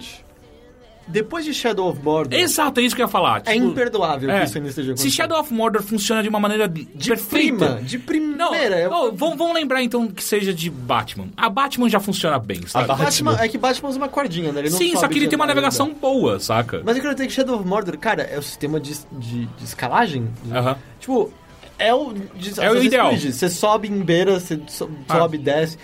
Co- como que ainda tem os mesmos problemas de sempre? Será que tem alguma coisa tão fixa na engine deles que É não que sabe o que eu acho? Eu acho Eu acho que, na verdade, eles querem tornar o jogo mais acessível, só que isso acaba sendo é, é meio acessível a, a certos custos. Não, mas sabe? assim, o. o... Que é justamente isso, sabe? Tipo, de você criar um jogo tão automático que às vezes ele anda sozinho e você fa- faz coisas que você Não, não mas quer. assim, o Shadow of Mordor é muito mais acessível que o Assassin's Creed. Não nesse, acho. ponto, Ah, cer- nesse ponto de você subir, porque em Shadow of Mordor você sobe em todas as superfícies. Você não tem que achar uma, uma beirada, você não tem que achar nada. Porque ele usa como subterfúgio que você tem um poder, um espírito dentro de você que ele te dá uma. ele te levita. Então você, tipo, tá alto pra cara, claramente mais alto que um ser humano conseguiria pular, e ele pula e foda-se. Ele alcança lá e vai pular, e cagou. Assassin's Creed, eu acho que o problema deles é esse. Eles tentam ainda é, se ligar a alguma, algum fio de realidade. Então você não consegue subir em qualquer plataforma. Você não consegue subir em qualquer coisa que você queira no, no seu cenário. Você tem que achar algum tipo. Se bem que hoje em dia, é, pelo menos no Unity, ele é bem menos. Ele é bem mais leniente a isso do que os outros antigos eram. Porque eu lembro, sei lá, do 2 ah, ou do 4 mesmo, que foi o último que eu joguei. E você ainda tem que procurar alguma fresta ah, específica pra você conseguir colocar a mão e subir. Eu sinto que a série, na verdade, foi ficando progressivamente mais leniente. Né? Exato. Cada vez ficando mais fácil. Então, assim, esse- O combate, é. a escalada. Esse tem horas que você ele dá cinco passos na parede até ele segurar em alguma coisa. Então, assim, ele tá bem mais leniente. Mas ainda assim, ele ainda tenta calcar alguma coisa na realidade. E é isso que eu acho que fode ele. Porque quando ele faz isso, e ao mesmo tempo o seu personagem consegue pular de 30 metros de altura e cair num saco de feno e tá Ah, tudo feno, bem. Feno, tudo bem. né então, é, entendeu? É, fica tudo muito estranho, não, não tá balanceado mais, sabe? Porque Ah, o 1 mas- era muito ruim, o 1 era muito difícil, porque é, eram verdadeiros puzzles pra você conseguir chegar até certo ponto pra você, pra você é, ativar a sincronização. Enquanto nesse não é assim. Só que ao mesmo tempo ele tem esses problemas muito babacas de que é, eles sobem praticamente na maior parte das, das superfícies, porém tem algumas que ele não sobe, só que não fica claro qual que ele não sobe, e aí você tenta subir ele não sobe, só que às vezes ele, ele sobe pro, pro, pro lado esquerdo, só que você queria ir pro lado direito, aí fudeu, você quer voltar pro lado direito, você tem que descer antes de ir pro lado direito. É um inferno. Sabe o que eu acho estranho? Porque Assassin's Creed não deveria ser necessariamente sobre isso, eu acho, sabe? Ele- Eles deveriam reinventar essa- esse que ele esquema de escalada. assim. Eles fizeram isso. É. Se chama Assassin's Creed 4. Sabe, e aparentemente é. se chama Assassin's Creed Rogue. Tipo, É. o barco foi uma escapada disso. O lance é aquilo. A gente, a gente tá com Rogue aqui ainda, ni- ninguém. É, eu vou ver, talvez eu dou uma jogada hoje à noite. Mas. O barco foi uma forma de você escapar. É, mas como você vai enfiar um barco na Revolução funciona- Francesa? Funcionou. E, mas, e mesmo assim, cara, o Rogue ser barco de novo, eu não sei se eu quero aquilo de novo, exatamente, Aham. sabe? De Tão rápido. Faz um ano que saiu o Assassin's Creed Sim, 4. sim, sim. É porque assim, a, a- a temática em si eu acho animal. E o lance de você recriar cidades e com essa. Sabe, uma- eu acho que a, a melhor ca- característica de Assassin's Creed é a recriação de ambientes históricos e permitir que você navegue por eles. Só que vamos pensar em maneiras mais, pelo menos, divertidas de fazer isso, porque. se- então, sei lá, vamos jogar Dear Extra e, sabe, criar um simulador de observar prédios históricos. E, Então, mas, mas só pra e a maneira que ele terminar- faz isso é muito chata, né? Mas só pra terminar a- o meu capítulo sobre a, a movimentação, que agora, até agora pareceu muito é, ruim, mas só que ele tá melhor que os outros. Porque, por mais que ainda tenha esses problemas de, ah não, eu quero ir pra direita e vai pra esquerda e tal, esse tipo de confusão, agora ele é mais dinâmico quando você quer fazer. Por exemplo, quando você tá perseguindo alguém, que era um problema que eu sempre tive muito sério Era com muito Assassin's chato. Creed. Não, são as, as piores missões de Assassin's Sim. Creed. São não necessariamente as que você tem que correr atrás das pessoas, mas as que você tem que seguir escondido das Aham. pessoas. São insuportáveis. Sim. Porque até era tudo meio pré-programado, parece. E né? não, e o pior de tudo é que no 4 já tinha aquele negócio de você dar estrelas ao final das missões. Cara, todo mundo avaliava mal a porcaria das missões de perseguição. E elas estão aí de novo. É, mas assim, eu acho que como eles mudaram um pouco a navegação desse, elas estão menos ruins, de longe. Por que que acontece? Antes você, por exemplo, eu jogo normalmente no Playstation, então você tá segurando R2 pra você correr, e aí antes você segurava o X ele subia que nem um maluco e tal. E aí o problema é quando você tinha que descer, que você tinha que segurar o bola e torcer pra que a altura que você caísse não fosse uma altura muito grande, ou então você tinha que segurar o bola, quando estivesse caindo você solta o bola que dele agarrava em alguma coisa. Ah, inclusive no 2 tinha até uma, uma coisa que eu gostava que era o gancho, que você podia apertar um botão Eu- do gancho mas que eu acho que enganchava. isso era só no Revelations. Pode ser, pode ser. Enfim, nesse agora eles largaram a mão disso. É assim, você tá segurando com o R2, você quer subir, você vai segurar o X, ele vai- subir muito rápido. Você tá em cima de algum lugar, eh, de um, de um, de um- do telhado de alguma coisa, você quer descer, você continua segurando o R2 e você segura o bola. Ele vai fazer pelo caminho mais rápido e que não vai te machucar em nenhum momento, ele vai descer muito rápido, de qualquer lugar que ele tá. Então o que acontece virou muito mais uma coisa quase rítmica. Tipo, você tá correndo, aí você, ah, eu tenho que subir aí, você começa a segurar o X, ele vai subir. Aí você olha, hum, sei lá, daqui dois segundos vai ter um negócio pra você descer, você começa a segurar o bola, e ele vai descer rápido. E você não para, você não tem que ficar ah, ah, pensando muito sobre como eu vou descer daqui. Como... Ah, é o parkour. Exato. Ah, eu acho que tá muito mais interessante desse- da, da maneira que tá hoje. Eu, eu, eu gostei muito mais. Ah, só que ainda assim, ele é. Ela é clunk, sabe? Tipo, tem hora que você, tá, você quer subir num lugar e sobe pro outro, e aí você fala, puta que pariu, filho da puta, e isso começa a ficar meio chato. É, mas fora isso, tipo, sei lá, por exemplo, combate, como que tá? Combate, ele tá menos fácil do que eram os anteriores. É, sempre foi bem menos? fácil, né? Ele tá menos fácil. Ele tá um pouquinho mais. Mas é coisa pouca. Mas tem aquele mesmo esquema que dá um contra-ataque, faz os combos e mata todo mundo direto. Sim. Porque é engraçado, né? Que a Ubisoft consegue fazer combates bonitos, mas nem minim, sabe, minimamente empolgantes. Ele não tem, um, sei lá, 10% da, da- do, do, do impacto que tem, sei lá, em Shadow of Mordor, em Batman, Sim. né? É, então, eu não lembro qual foi o que eles implementaram, mas desde que é isso, né? Que você dá o contra-ataque e começa a atacar em seguida e ele mata todo mundo sem você nem ter que fazer nada. É, então, é que nesse esse ele tem uma diferença. Por exemplo, é, enquanto você está evoluindo o seu personagem, você não tem combos completos. Então o que acontece é, você dá um você rebate, né, faz um counter, você rebate e dá um combo e o combo dele é de 3. Muitas vezes você não mata o cara com 3. E aí não adianta você continuar apertando porque o cara vai te dar um ataque. Então você tem que ficar esperto. Você dá três golpes para, espera o cara te atacar, Ah, não tem o rebate. timing de bater na hora que você bateu. Se pra- você bater, quanto, mais perfeito, é mais staggering o cara fica, mas ainda assim não é automático. Se você rebateu um e você mata todo mundo à, à sua volta. Não. Você vai pegar esse cara. Às vezes também a- essa não facilidade do, do, do combate também vem que, junto de um outro problema, que é a câmera. A câmera durante o combate tá muito ruim. Ah, é. Várias vezes você toma ataques que você nem sabia que pessoas estavam atrás de você. E aí você, caralho, de onde veio isso? Porque antes, pelo menos, os outros existia um aviso na tela. Tipo, tá vindo um ataque desse lado aqui. Aperta o contra-ataque pra você. E aí ele mesmo fazia, Pelo foda-se. menos de longa distância vinha, né? É, esse, e, e, e os ataques de longa distância estão tirando muita vida. Muita vida. Então a coisa de dois tiros está tá, tá morto. E você eu sente- tô impressionado quantas vezes eu morri já nesse. Eu normalmente não morro em E você sente que os combates são mais uma barreira pra te impedir de progredir do que um negócio do tipo, oh, legal, um combate, vamos lá, sabe? Porque eu lembro que Assassin's Creed pra mim era, de início eu achava bonito, mas começava a ficar só uma coisa chata, meio que uma, uma barreira desnecessária pro É. meu progresso. Assassin's Creed nunca foi. Eu, eu, pelo menos, nunca, nunca achei que ele é sobre combate. Combate pra mim eu sempre tento evitar. Eu, É, eu é, começo você um tenta evitar, combate, porque- eu corro, tento me esconder e aí eu volto pra matar. Porque é sempre escondido. muito Então, chato eu acho- e, meio que você tem uma- aquela dificuldade de se livrar do Mas combate. isso sim, eu acho que era antigamente. Eu acho que desde o 3 e no 4 com certeza. Ah, eu vou matar todo mundo. Não, não, É, sim. Sabe, vou... Mas o combate não é satisfatório. É, isso não é Quando você pensa né? Uhum. em Batman, em Shadow of Mordor, qualquer outros desses que você fala, cara, da hora, eu tenho 30, eu acho que eu consigo matar 30. Esse é tipo, cara, eu vi 5, não, não, eu tô de boa. Ainda mais se aparece um cara mais forte. Eu não sei se, se você tem boas recompensas também, ou se você sente essas recompensas tão É, fortemente então, que nem você aí a tem gente no vai chegar Batman. numa outra parte do jogo que é muito confusa. você tem três moedas diferentes. Três tipos de moeda. Você tem uma moeda que você usa pra Os comprar francos. pra comprar equipamento. E equipamento que eu digo é roupa, basicamente. Roupa, Mas é o cosmético ou dá uma defesa? não, a da defesa. É, e isso eu achei uma coisa legal, que a customização do personagem ele impacta diretamente na- nos atributos dele. Ah, mas então, daí você tem três moedas. Uma que você usa pra comprar esse tipo de coisa.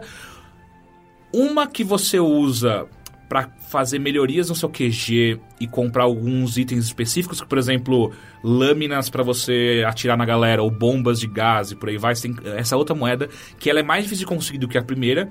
E a terceira moeda que você consegue só com algum, al- alguns a- alguns feitos extremamente específicos. Ou então, bem-vindo à microtransação da Ubisoft. Sério, Você eles compra se venderam? pacotes de moedas. Caralho, e, cara, tem pacote de 200 dólares. Ah, Então, assim... E é- aí você compra o que com essas Então, esses daí é como se fosse assim. Você tem que comprar uma capa que custa mil moedas, X. Só que essa, se você for comprar com essa outra moeda, custa 200. E o que, que você, você voa com a Você voa? É, eu pensei nisso também. É, Porque eu ia, eu ia gastar 200 dólares pra voar nesse jogo. É um dos exemplos. Mas é... Então, assim... Você é- voa mesmo? Não, não. É... Pelo menos eu não cheguei em nenhum momento que Leonardo da Vinci me dá algum paraquedas. Leonardo da Vinci tá vivo ainda? Não. Ah. Mas o, o, o- Porque sempre tem o... o como eu posso dizer? O, o, O, o cientista. o da- cientista. Como é que é o nome do... Do químico, quatro? Não, do químico da eletro, eletrólise, não, é... Tesla? Não, não, não. O... Puta, Não, eu sei é o que você tá Lavoisier? falando. Não. Lavoisier. Foi, é Lavoisier mesmo? Acho que é Lavoisier. Tem uma, uma coisa de manipulação que chama Lavoisier aqui em São Paulo? Sim. Então foi ele que foi decapitado, não foi na Revolução Francesa? Talvez. E é o que? Ele, ele, ele, é ele- Eletrólise? É eletrólise? Não sei. Cara, você tá indo pra quinta série, eu não tô afim Qual o negócio que você tem que fazer quando seus rins não funcionam? De hemodiálise. Ah, então é eletrólise. eu tava confundindo. Sério? Como que foi feita sabia- essa eu não relação? sabia se você... É, porque Lavoisier ele é médico, não é? Não, é que não, não, não, não. Acho que é Lavoisier mesmo. É que eu não sabia se eu tava misturando hemodiálise com eletrólise. Nossa, eu, eu fiquei muito confuso quando você falou o que, que você faz quando seu sims não funciona. Porque eu entendi seu Eu me sims. senti muito naquele imagem em ação, tá ligado? eu vou confirmar aqui, peraí. tá, enfim. É... Então, é... e o problema é... Ele não explica em nenhum momento, deixa claro pra, da onde tá vindo. Como você consegue essas- esses três tipos diferentes de moeda? Você aprende jogando. Só que é um tanto quanto frustrante, porque a primeira moeda, que é a que você consegue com mais facilidade, é a que você ganha mais durante as missões e por aí vai, ela não compra as coisas que você quer comprar de fato. Por exemplo, eu ganhei uma. É a Phantom Blade, que é como se fosse um arco e flecha, mini arco e flecha que fica dentro- na- numa das suas mãos. E é basicamente é, é o tiro de longe pra não fazer barulho. Eu ganhei aqui, eu falei, caralho, da hora, eu vou testar isso aqui. E aí, na primeira missão que teve, eu matei uma galera com aquela merda. Gastei todos os tiros, eram cinco. Aí eu falei, não, tudo bem, agora é só ir no, no mercador e comprar de novo. E aí, a merda é que o mercador só usa aquela porra daquela moeda que é difícil de você conseguir. E o jogo não me avisou isso. E aí eu me fodi, porque agora eu não tenho. Que é caro pra. É, é caro pra caralho você é, é, é, comprar essas porras novas, esses consumíveis que você usa durante o jogo. Eu falei, porra, que bosta. É uma merda isso. Tá, aí teve essa parte escrota. Será que a gente precisa falar dos bugs? Porque eu acho que é a coisa que tá mais clara, né? Ah, não, Fala, eu quero, que eu sim, quero- eu quero que tipo de bug que você tem? Porque assim, no- eu lembro que no, no Assassin's Creed eh, 4... Aham. eh, Aquele bug lindo do, do Não, navio saindo aquilo, do chão. aquilo é maravilhoso. Se, se o jogo tiver coisas nesse nível, eu vou querer jogar só pelos bugs. Não, então, é, eu acho que os bugs do, do Unity tá- estão piores porque eles quebram o jogo. Ah, eu já tive bug de estar no cima de um prédio, você pula pra rua e ele cai no nada. Eu acho isso legal. Não, é legal, só que daí você tem que parar e dar um É, reload. Inclusive, a- o che- tem muito checkpoint ou ele, eh, ele é meio cruel na, na maneira Ah, de ele te punir? Se você morre. Não, assim, às vezes que eu morri, eu, eu não morri dentro de missões, eu morri no free run, sabe? Tipo, eu tô andando e aí tem muitas daquelas missões ah, de tipo, tem ah, pessoas assaltando outros, aí você tem que pegar o assaltante. Mas se você morre na missão, você sabe se você. Então, eu não sei porque eu não morri na missão. Entendi. Ah, mas eu imagino que não seja um grande problema. Porque eu já fiz missão em co-op, no qual eu morri o meu amiguinho não veio me, me reviver, porque ele pode fazer isso. Ele não veio me reviver. E eu voltei meio que normal. É, eu voltei da onde a gente tinha parado e continuou o jogo normal. Você ia falar o quê? Lavoisier de fato morreu Ah, é? decapitado. Eu não. Eu passei só o olho por cima. Aparentemente foi porque ele foi acusado de vários crimes, como vender tabaco alterado. Mas. Oh, ele vendia cigarrinho de artista. Mas ele morreu decapitado na Revolução Francesa. Caralho, e ele, ele, tipo, é um dos caras mais importantes da medicina. Da, da química. Química. Da química? Eu acho Tem. que eletrólise foi umas coisas. Eu tava passando por cima, aparentemente ele foi também um dos caras que. É, é, ah, é, pegou como, acho que é sulfúrio. É sulfúrio que chama? Como uma- Sulfúrico? Não, não. su- ah, sulfur é, é o É sulfuro é o que mesmo? É. enxofre. Enxofre como uma matéria e não um compound. Eu não tô afim de falar de química. Não, É. Pode continuar. Ah, Tá, bugs. E aí, e, bugs que eu já peguei, de pular de algum lugar e cair no nada e você cai sem, sem fim. Ah, você pegou desses. Já peguei um desses, peguei uma vez. É bem frustrante, né? Porque você tá tipo de boa, quebrou o jogo. E não dá pra dar fast travel porque você tá em movimento. Não. Ah, outros problemas que eu já tive. Por exemplo, tem, tem os sinos, né? Que eles- é igual do 4, que você ba eles. É Você como se fosse um corta, alarme. corta e aí você a cor- corta. É, o- é, é sino pequenino? É. E aí eu cortei um deles e não cortou. E aí, tipo, dava como uma das coisas da missão que eu tinha que fazer e não deixava eu fazer. Isso é chato. Isso é E aí, bem tipo, chato. caralho, eu fiz todo o resto, e aí você fica pensando, mas tá cortado, eu tô vendo que tá cortado. Eu cortei, eu vi isso acontecer. E não, não, não dá. Puta que pariu. Ah, é chato. NPC que trava em algum lugar e não sai mais. Isso é bem chato. Ah, Eu sei que o jogo acabou de receber uns patches, talvez seja um pouco É, então, melhor. eu- hoje eu não joguei. Mas você né? não viu nada, nada do tipo aquela mulher completamente deformada? Não, isso eu não vi. Que Ou os virou, que virou um quadro. Ah, sim, isso eu vi várias, Ah, é? várias vezes. É o mais normal. Você tá parado e aí atrás de você passa um cara. Ele tá parado, só que ele tá andando. Ele tá de braço aberto? Igual daqueles Não. softwares de 3D? Não, é mais engraçado. É, tipo, por exemplo, tem uma. Dentro do seu QG você tem. Como se fosse o seu, seu escritório. E ali é onde você recebe a grana que você tem. É igual desde o 2, né? É a mesma coisa. É o escritório, é, é a grana que você recebe da, da- do seu comércio. E aí lá dentro, eu não sei por que caralho, mas sempre tem um mordomo lá dentro. Eu nunca, você nunca conversa com o cara. Você guarda ele na, na geladeira? Não, não é, não é Tomb Raider. É que nem o arquiteto do 2, né? Que passa décadas e ele tá parado do lado da mesa lá. Ih, Não construí? Tô esperando, é exatamente isso. 20 anos parado lá. Enfim, e aí esse cara tá sempre ali. Daí uma hora eu cheguei lá e ele não tava. Eu fiquei até assustado. Falei, caralho, o que aconteceu com esse cara, né? E aí, beleza, vou lá pegar meu dinheiro. E aí, enquanto tá- você tá pegando dinheiro, você vê que é, aparece um menu, só que atrás tá rolando ainda. E aí você vê ele deslizando. E ele chega e ele fica olhando pra minha cara. Eu devia ter gravado um vídeo de- desse. que é muito tipo, eu cheguei e você nem percebeu. Não É chegou a ver, Rick, um vídeo que editaram que o cara tá no chão pegando dinheiro de uns corpos mortos e aí ele botou a música do Dayton, tipo, Rolling Stone. E aí passa umas pessoas agachadas deslizando. em fila, em fila. Eles falam, tipo, Daytona, let's go. que demais. é... Como que funciona aquela coisa do... Ragdoll quebra o tempo inteiro. Você Ah, isso- mata um isso cara, é o cara cai e cai. Ah, mas isso eu adoro. É, mas isso... Vai, isso... Ah, ontem- É o esperado. Ontem Não, não, jogando é Far. Cry, teve o, teve, eu matei um, um cara que ele, ele caiu fazendo meio que um... é, Não é espacate. Tipo, ponte. Sabe quando você faz... Ah, você cai. Cai pra, pra trás, assim, Aham. fica meio tipo de quatro, só que in- invertido. Ele, ele É caiu de assim. quatro invertido. É a melhor forma de você descrever a ponte. De quatro Deixa invertido. Você tá jogando Far Cry 4? Tô. Por que você não falou dele? Porque eu tô, eu tô com menos de uma hora de Ah, jogo. eu não, é, mas é Far Cry 3, só isso que eu posso dizer. o jogo é racista? Eu não cheguei a essa conclusão ainda. Ok, Assassin's Creed. Ah, então, é, tirando os bugs que quebram o jogo. Ah, quantas vezes o, o, o porra do Arno. É, Arno, Arno é o seu personagem. é. Eu acho que não é Arno, não. É, É Arno. é Arno. Mas que, o que- é que eu não sei o nome Arno. dele. É o nome do. Arno. Não, acho- não é Arnaud. Não, é, Arno.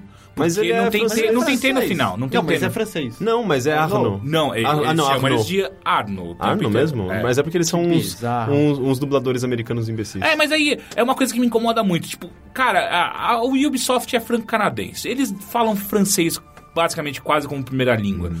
E aí a porra é toda feita em inglês. Eu entendo pra, pra, pra atingir a maior parte do público. Só que daí no meio tem que ter uns monsieur, si... Ah, mas é- é o o, ah. o Assassin's Creed 2 fazia isso em italiano. É, eu acho chato nos dois. Muda Mas- a língua, dá pra mudar pra francês. É, eu acho que o Ah, é? Assassin's Creed Ia é jogo deixar em eu- legenda em inglês? Ah, Puta, sim. eu vou fazer isso total. Porque É o um 2 jogo que eu eu fiz também com italiano, alguns pedaços. Ah, porque total faz mais sentido, Sim. sabe?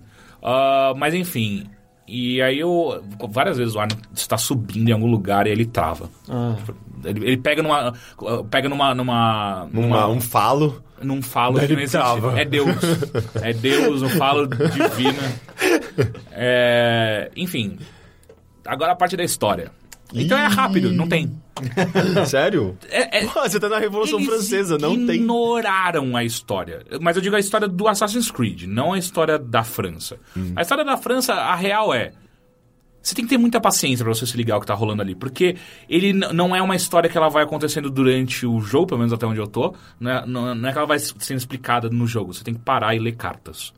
Saca? Hum, e é ler meio jornal. chato, né? E aí, tipo, ah, cara, eu não Mas na a- boa, eu tô jogando isso aqui pra. Mas o jogo em si não, não recria de uma maneira interessante esses eventos, a ponto de você, sabe, absorver... Porque assim, o. Assassin's Creed 3, por pior que ele seja, ele, ele explora bem alguns e- e- eventos da, Porra, da história dos dois Estados Unidos. hora. Sabe, tipo, o Tea Party lá... Tea Party, é isso?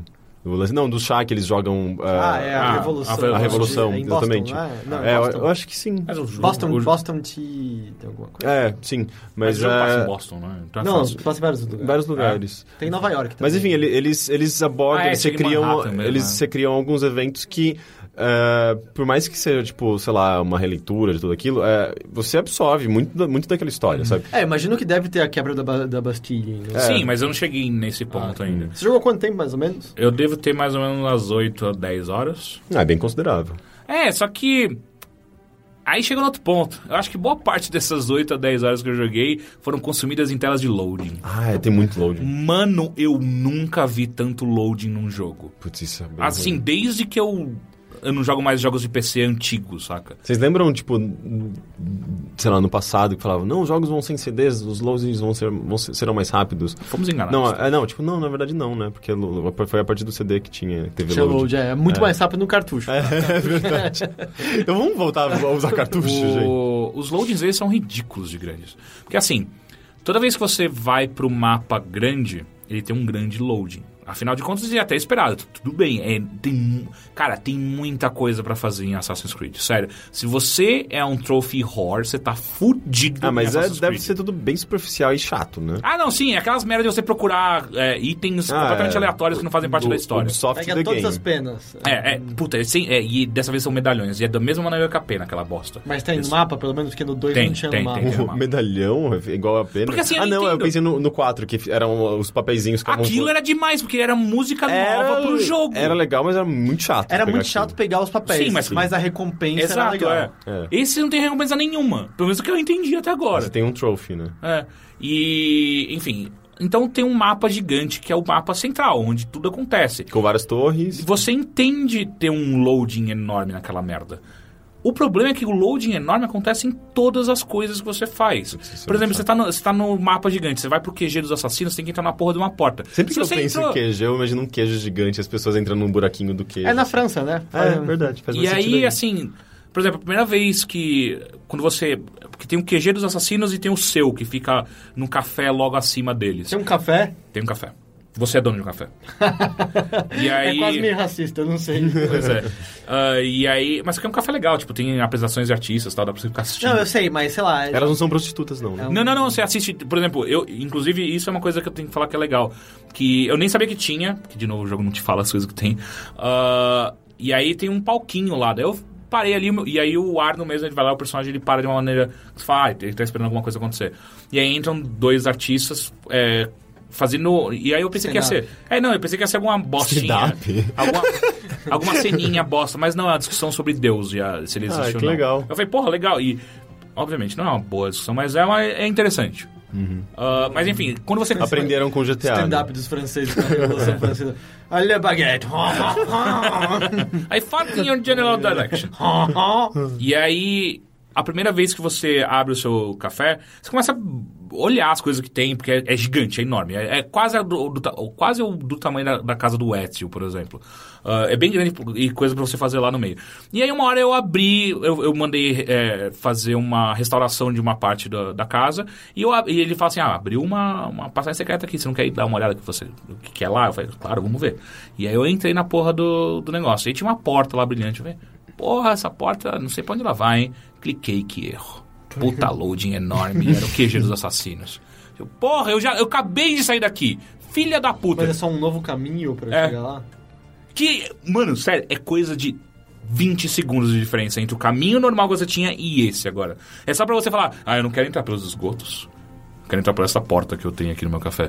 E aí você entra naquela merda, puta loading enorme, daí você, ah, eu não queria estar aqui, quero voltar. Você Volta. Loading Nossa, isso enorme me de lembra tanto Sonic 2006. E aí. Que era tipo, você tava no Caralho, meio. agora pegou pesado. Não é, mas é pesado, Creed. porque Sonic 2006 era, era tipo, você tava num, num, num rail, sabe, deslizando, Sim, é. com uma música mal impactante e tal. Pum, Load. load. Sabe, você fala, o quê? No meio da fase, um load? sabe, era esse nível. Então, E aí Assassin's Creed começou a se tornar muito mais. O que, que eu posso fazer antes de ter que fazer algum loading nesse jogo? E aí eu comecei a fazer várias missões secundárias que não precisam de loading. Só que tem algumas secundárias que também precisam de loading. Aí ah, você quer morrer, porque. Aí a hora que eu peguei um fast travel que ele não tava indicando que ele ia pra outra cidade. Hum. Aí eu peguei o fast travel, caralho, onde eu vim parar? E aí o jogo não te fala como faz você voltar pra Paris. Isso que E dá aí eu fiquei rodando na porra da. Eu fui pra Versailles. E aí você tá em Versailles, tipo, da hora, tem o Palácio de Versailles, que é muito foda, mas eu quero ir embora, eu não quero ficar aqui, eu quero ir pra missão. E aí você fica rodando até uma hora, ah, aqui, que Isso é. que dá você ju- juntar nove estudos diferentes pra fazer o mesmo jogo. Ó, você vai fazer um mapa, você vai fazer essa fase, você. Daí eles juntam tudo e nada conversa com nada. A impressão que eu tenho é essa. Eu- Obviamente eu- não é isso, mas. Mas, assim, o Assassin's Creed 3 era total essa impressão. É, Vários daí pedaços impressão, soltos que não cara. se comunicam de forma alguma. Sim, é bizarro. Ah, E bom, aí- e você testou um cooperativo também. Testei o cooperativo, o cooperativo de, de quatro personagens quebrado, não funciona porque a- o netcode pra quatro pessoas não rola pro Assassin's De pessoas d- distintas, não É. amigos seus. É, não, distintos. Mas mesmo se fossem amigos, tanto faz, porque eles estão todos pela internet. Não, mas às vezes você está todo mundo no Brasil, às vezes É, melhora. Mas eu acho que não tem servidor aqui.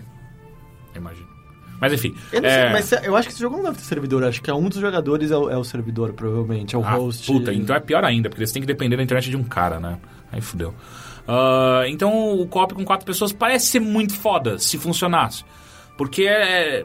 Parece ou não parece? Porque eu odeio jogar co-op às vezes com as pessoas, porque não- ainda mais num jogo que não tem comunicação, sabe? Você tem dois comandos de comunicação, tipo um let's go e um ataque aquele alvo. Só que você pode botar o ataque o alvo numa parede, e aí fica marcado lá, ataque o alvo. Enfim.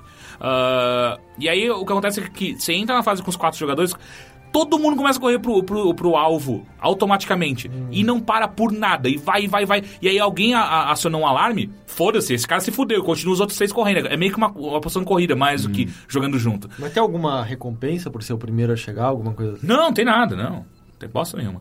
Ah, eu joguei um cop com, dois, com eu e mais um cara. Esse foi muito mais interessante. Só que o cara era um level muito superior ao meu. Eu tô, sei lá, no level 4, o cara era no level 20. O cara era muito mais forte que eu. E aí o cara tava basicamente cagando. Parecia muito que ele tava mais farmando aquele. Porque você pode repetir as missões, né? E parece que ele tava farmando aquela missão do que de fato querendo fazer ela. Porque ele tava cagando pra, pros Nossa, objetivos. cara, vai jogar Destiny, né? Tipo, Destiny que é o lugar pra você fazer isso. É. Mas então, mas aqui é que tá. Nessas missões de co você pega aquela segundo, aquele segundo tipo de moeda que é pra você p- com- comprar o- os consumíveis. E aí é muito. Eu entendo porque ele tá farmando, porque você, tem- você tem que comprar lâminas pra sua esse, Phantom jogo tá, Blade. esse jogo tá ficando cada vez pior pra mim. E aí. E aí, tipo. Porra, é, é meio, é meio bizarrão, sabe?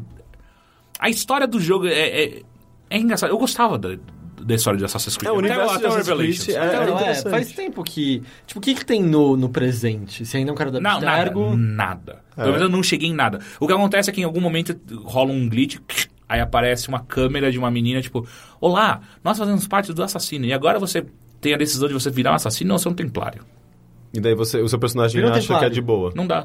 Como não dá? Só- Não dá, não deixa. Ah, não dá. Mas ela, só- ela só, ela só fala que você pode ser. Mas é tipo, sei lá, um meio, meio um Bioshock, assim, uma essa coisa de quebra de realidade e tal, e seu personagem fica meio loucão de... Não, não, não, demais. não. É, é meio como se você tivesse recebido. É como se você estivesse jogando um videogame, que nem o 4 já tinha apresentado isso, é como se você estivesse jogando um videogame e aí aparece alguém no meio do seu jogo e fala assim: ou então, na verdade, esse, esse videogame é real, tá? É, a vida real tá rolando. Então é, a, gente vai te, a gente quer te re- recrutar pros assassinos. Não tem nome o seu personagem, não tem. O, Que é o ano. Não, não, Não, eu no digo o- presente. do presente. Ah, Você não tem nome, você não tem nada. Não tem, nenhum, não tem nem por que ter essa, esse tipo de ligação com, com assassinos e por aí vai. Ah, ah, e tem a parte que você vai pra outra época, né? na- Pra Belle Époque, na verdade, em Paris. Que, ca- cara, pra mim parece muito. Ou então, o, o- o João fez uma- um modelo da Torre Eiffel pra gente usar no Assassin's Creed. Pô, vamos dar um jeito de colocar aquela porra, né? Ah, faz aí um Mas não glitch. era na Primeira Guerra Mundial que rola um negócio e tal? Hã? Não era na Primeira Guerra Mundial que o jogo ia pro futuro? Não. Ah, bom, mas tem naquele vídeo. Não, né? Então, mas ele deve pular por vários momentos de Paris, saca? Mas a, pra onde eu fui é só na Belle Époque. Belle Époque é quando? Eu não faço ideia. Porque a Torre Eiffel foi no século XX ainda, não foi? Ou foi no século Ah, XIX? cara, não sei. Eu sei que em alguma hora aparece que eles estão construindo a Estátua da Liberdade também. Que eles dão para os Estados Unidos, né? É um presente francês. Cheio de francês dentro. Nossa. Sim, Não, mas é legal porque eles mostram, eles mostram a, a, a Estátua de Liberdade como ela foi construída, porque ela é de bronze, né? Então ela tá toda dourada, ela não é verde que nem ela é hoje por causa da, da, Oxidação. da oxidação. Ah, mas enfim, aí você vai para aquela outra época e não faz o menor sentido aquele... Ah, não, é que você tem que recuperar um agente, salvar um agente que tá preso naquela época. Aí você vai para lá e aí A gente 47? Não, não, esse é o Hitman. é. E aí eles tentam colocar. É muito estranho, cara. É, é, você chega na fase e aí você tem que recuperar dados. E os dados são como se fossem uns íconezinhos que ficam- voando pelo mapa, tem que ficar correndo. É quase um, um time trial, sabe? Você fica correndo pegando os negócios, até a hora que você pega um- o número suficiente de informação, você pode liberar o seu amigo. E aí, pra dificultar um pouquinho, ah, se você quer ir pro nível do chão, se você quer pegar as coisas que estão no chão e não na- nos telhados, tem um vento absurdo que te dá dano. Vem. É, Parece é um muito vento, gratuito É um isso. vento que, que, que joga é, debris, joga É, escombros. pedregulho. É, joga escombros em você e você toma dano. E aí você tem que se esconder e aí fica um pouquinho mais difícil. Hum, Esse jogo parece chato. Cara, é, eu tô. Sério, tá sendo extremamente difícil jogar esse jogo inteiro. E ainda mais, na boa, eu tenho Call of Duty Advanced Warfare instalado. Eu fico. Eu, eu vou ligar o, o Assassin's Creed e fico olhando pro Advanced. Ah, Oh, mas é eu engraçado, eu tanto tô, te jogar agora. eu tô assim com o Bind of Isaac, sabe? Sempre quando eu vou jogar alguma coisa, eu falo, ah, mas dá pra jogar uma partidinha de Bind of Isaac. É, eu sei. Porque ele é, ele é muito incrível, É aquele muito jogo. bom. Tá conseguindo terminar bastante agora? Terminei, eu acho que. Eu consegui matar a mãe uma vez, depois eu matei a, a mãe a segunda. É, o coração pela segunda vez. Foi justamente com Lázaro, sabe? Abriu que o é- Satanás? Eu acho que sim, mas eu não joguei. Eu, eu parei aí, eu preciso jogar mais. Mas é que eu achei que tava achando meio difícil. Eu morri várias vezes no, no coração. E foi isso de Assassin's Creed. É, eu tenho que jogar mais, mas. Não tá. É que chegou num ponto tem que eu alguma acho que coisa não- que você tá gostando muito nele, assim, tipo, ah, fora, tipo, ele é bonito, isso eu entendi. Mas tem alguma coisa que você olha e fala, caralho, que foda. Não. Porque ele, pare- ele parece quase um. um- ele, pelo, Porra, nem, nem tipo, sei lá, é, escalar a catedral. ah, como chama? Ah, de. Notre, Notre Dame. Notre Dame, já fui lá, caguei pra ela. Ah, Tipo, porque a sei impressão lá, não é dá o- bonito, você né? tá é, é bonito, mas é, é, o jogo é pra jogar, não é, não é simplesmente um, um sightseeing, saca? É que não parece ter nenhuma nova mecânica considerável. Tipo, as Não. novas mecânicas são, tipo, ah, beleza, tem três dinheiros. E foda É, tem três dinheiros, tem mais customização agora. é, Nossa, tem muita Mas nada, nada considerável, né? Não, é, e, por exemplo, eu não, não abri nenhum tipo de coisa de você controlar exército, sabe? Que nem você fazia nos Ah, é, outros. não tem a Brotherhood. É, eu não abri nada disso, nem sei se vai ter, eu acho que não, né? Não tem. É porque, isso. no, assim, no 3 já tinha de maneira bem rasa, aí no 4 tinha a frota do, é, do do, Kennedy. Ed- é, do Edward. Mas não sei o que que... É, então, nesse aí não abri nada até e aí agora. não tem o multiplayer competitivo porque tem o O cooperativo. cooperativo. E aí, sei lá, cara, tá, tá meio bizarro esse jogo, sabe? Parece que tá. Será que é tipo um primeiro passo por ser da nova geração e eles vão se acertar só no ano que vem? Sabe o que eu acho? Eu acho que eles precisam igual o Advanced Warfare. Me mandaram um beijo, literalmente. É, eu acho que ele precisa da mesma coisa que aconteceu com o Advanced Warfare. Ah, pega um estúdio da Ubisoft, ó, vocês vão ficar três anos nessa merda. Não, ele tem que, Tá. tem que afundar bastante, sabe? Ó, ele- aparentemente a gente tá, vai ter Cara, eu essa acho que- série. eu acho Eu não Vamos- sei quanto tempo demorou, porque o, o 4 foram 3 anos de desenvolvimento, não foi? Ah, meu, isso eu também, a mesma, mesma coisa, tipo, sei lá, sei lá, é sempre assim, sabe? Tipo, a Ubisoft fala, não, a gente tem nove estúdios, eles estão desenvolvendo há quatro anos. Eu, eu fico achando que isso é marketing, sabe? É, enfim, é que eu também não tenho informação pra É, duvidar, né? Mas enfim, Mas eu acho que eles. Eu, eu acho que precisava pelo menos de um ano sem Assassin, sabe? Um Eu, aninho. vou, eu tô curioso pra jogar o Rogue, ver se, tipo, se é só o 4 Eu tenho, eu tenho até um plano, eu eu tenho até um plano de marketing pra Ubisoft. Pega todos os, todos os Assassins antigos, faz um remaster gigante, um pacote fudido no ano que vem, vende aquela merda que nem água, que vai vender pra caralho, e não solta um Assassin's novo no ano que vem. Solta só em Nossa, 2016. eu muito jogaria os três jogos do 2 a 60 Não quadros. é? Imagina Nossa, que foda. de maneira A alguma. 60 quadros, Ia ser, total. nossa, ia ser muito foda. Eu jogava até o primeiro de novo. Não, o primeiro é muito ruim. Ah, eu jogo O de primeiro novo. é muito ruim. Eu sei, mas eu jogo de novo. Mas é, não, o 2 Que história legal do primeiro. O 2... Não, não é. Eu gosto da história. O do 2 é 64, porque tipo, ele roda a 10, né, no Xbox. Sim. é, não, eu joguei no, no PS3. Não, tá- não rodou Não, tão é, não, no, assim. Não, no PS3 360, mas assim, é, é menos de 30, volta e meia. Assim, Aham. Mas enfim. Você jogou alguma outra coisa além Não. disso? Nem conseguiu tocar no Call of Duty. Não, que bosta. eu Fiquei triste, gente. Porra. Legal.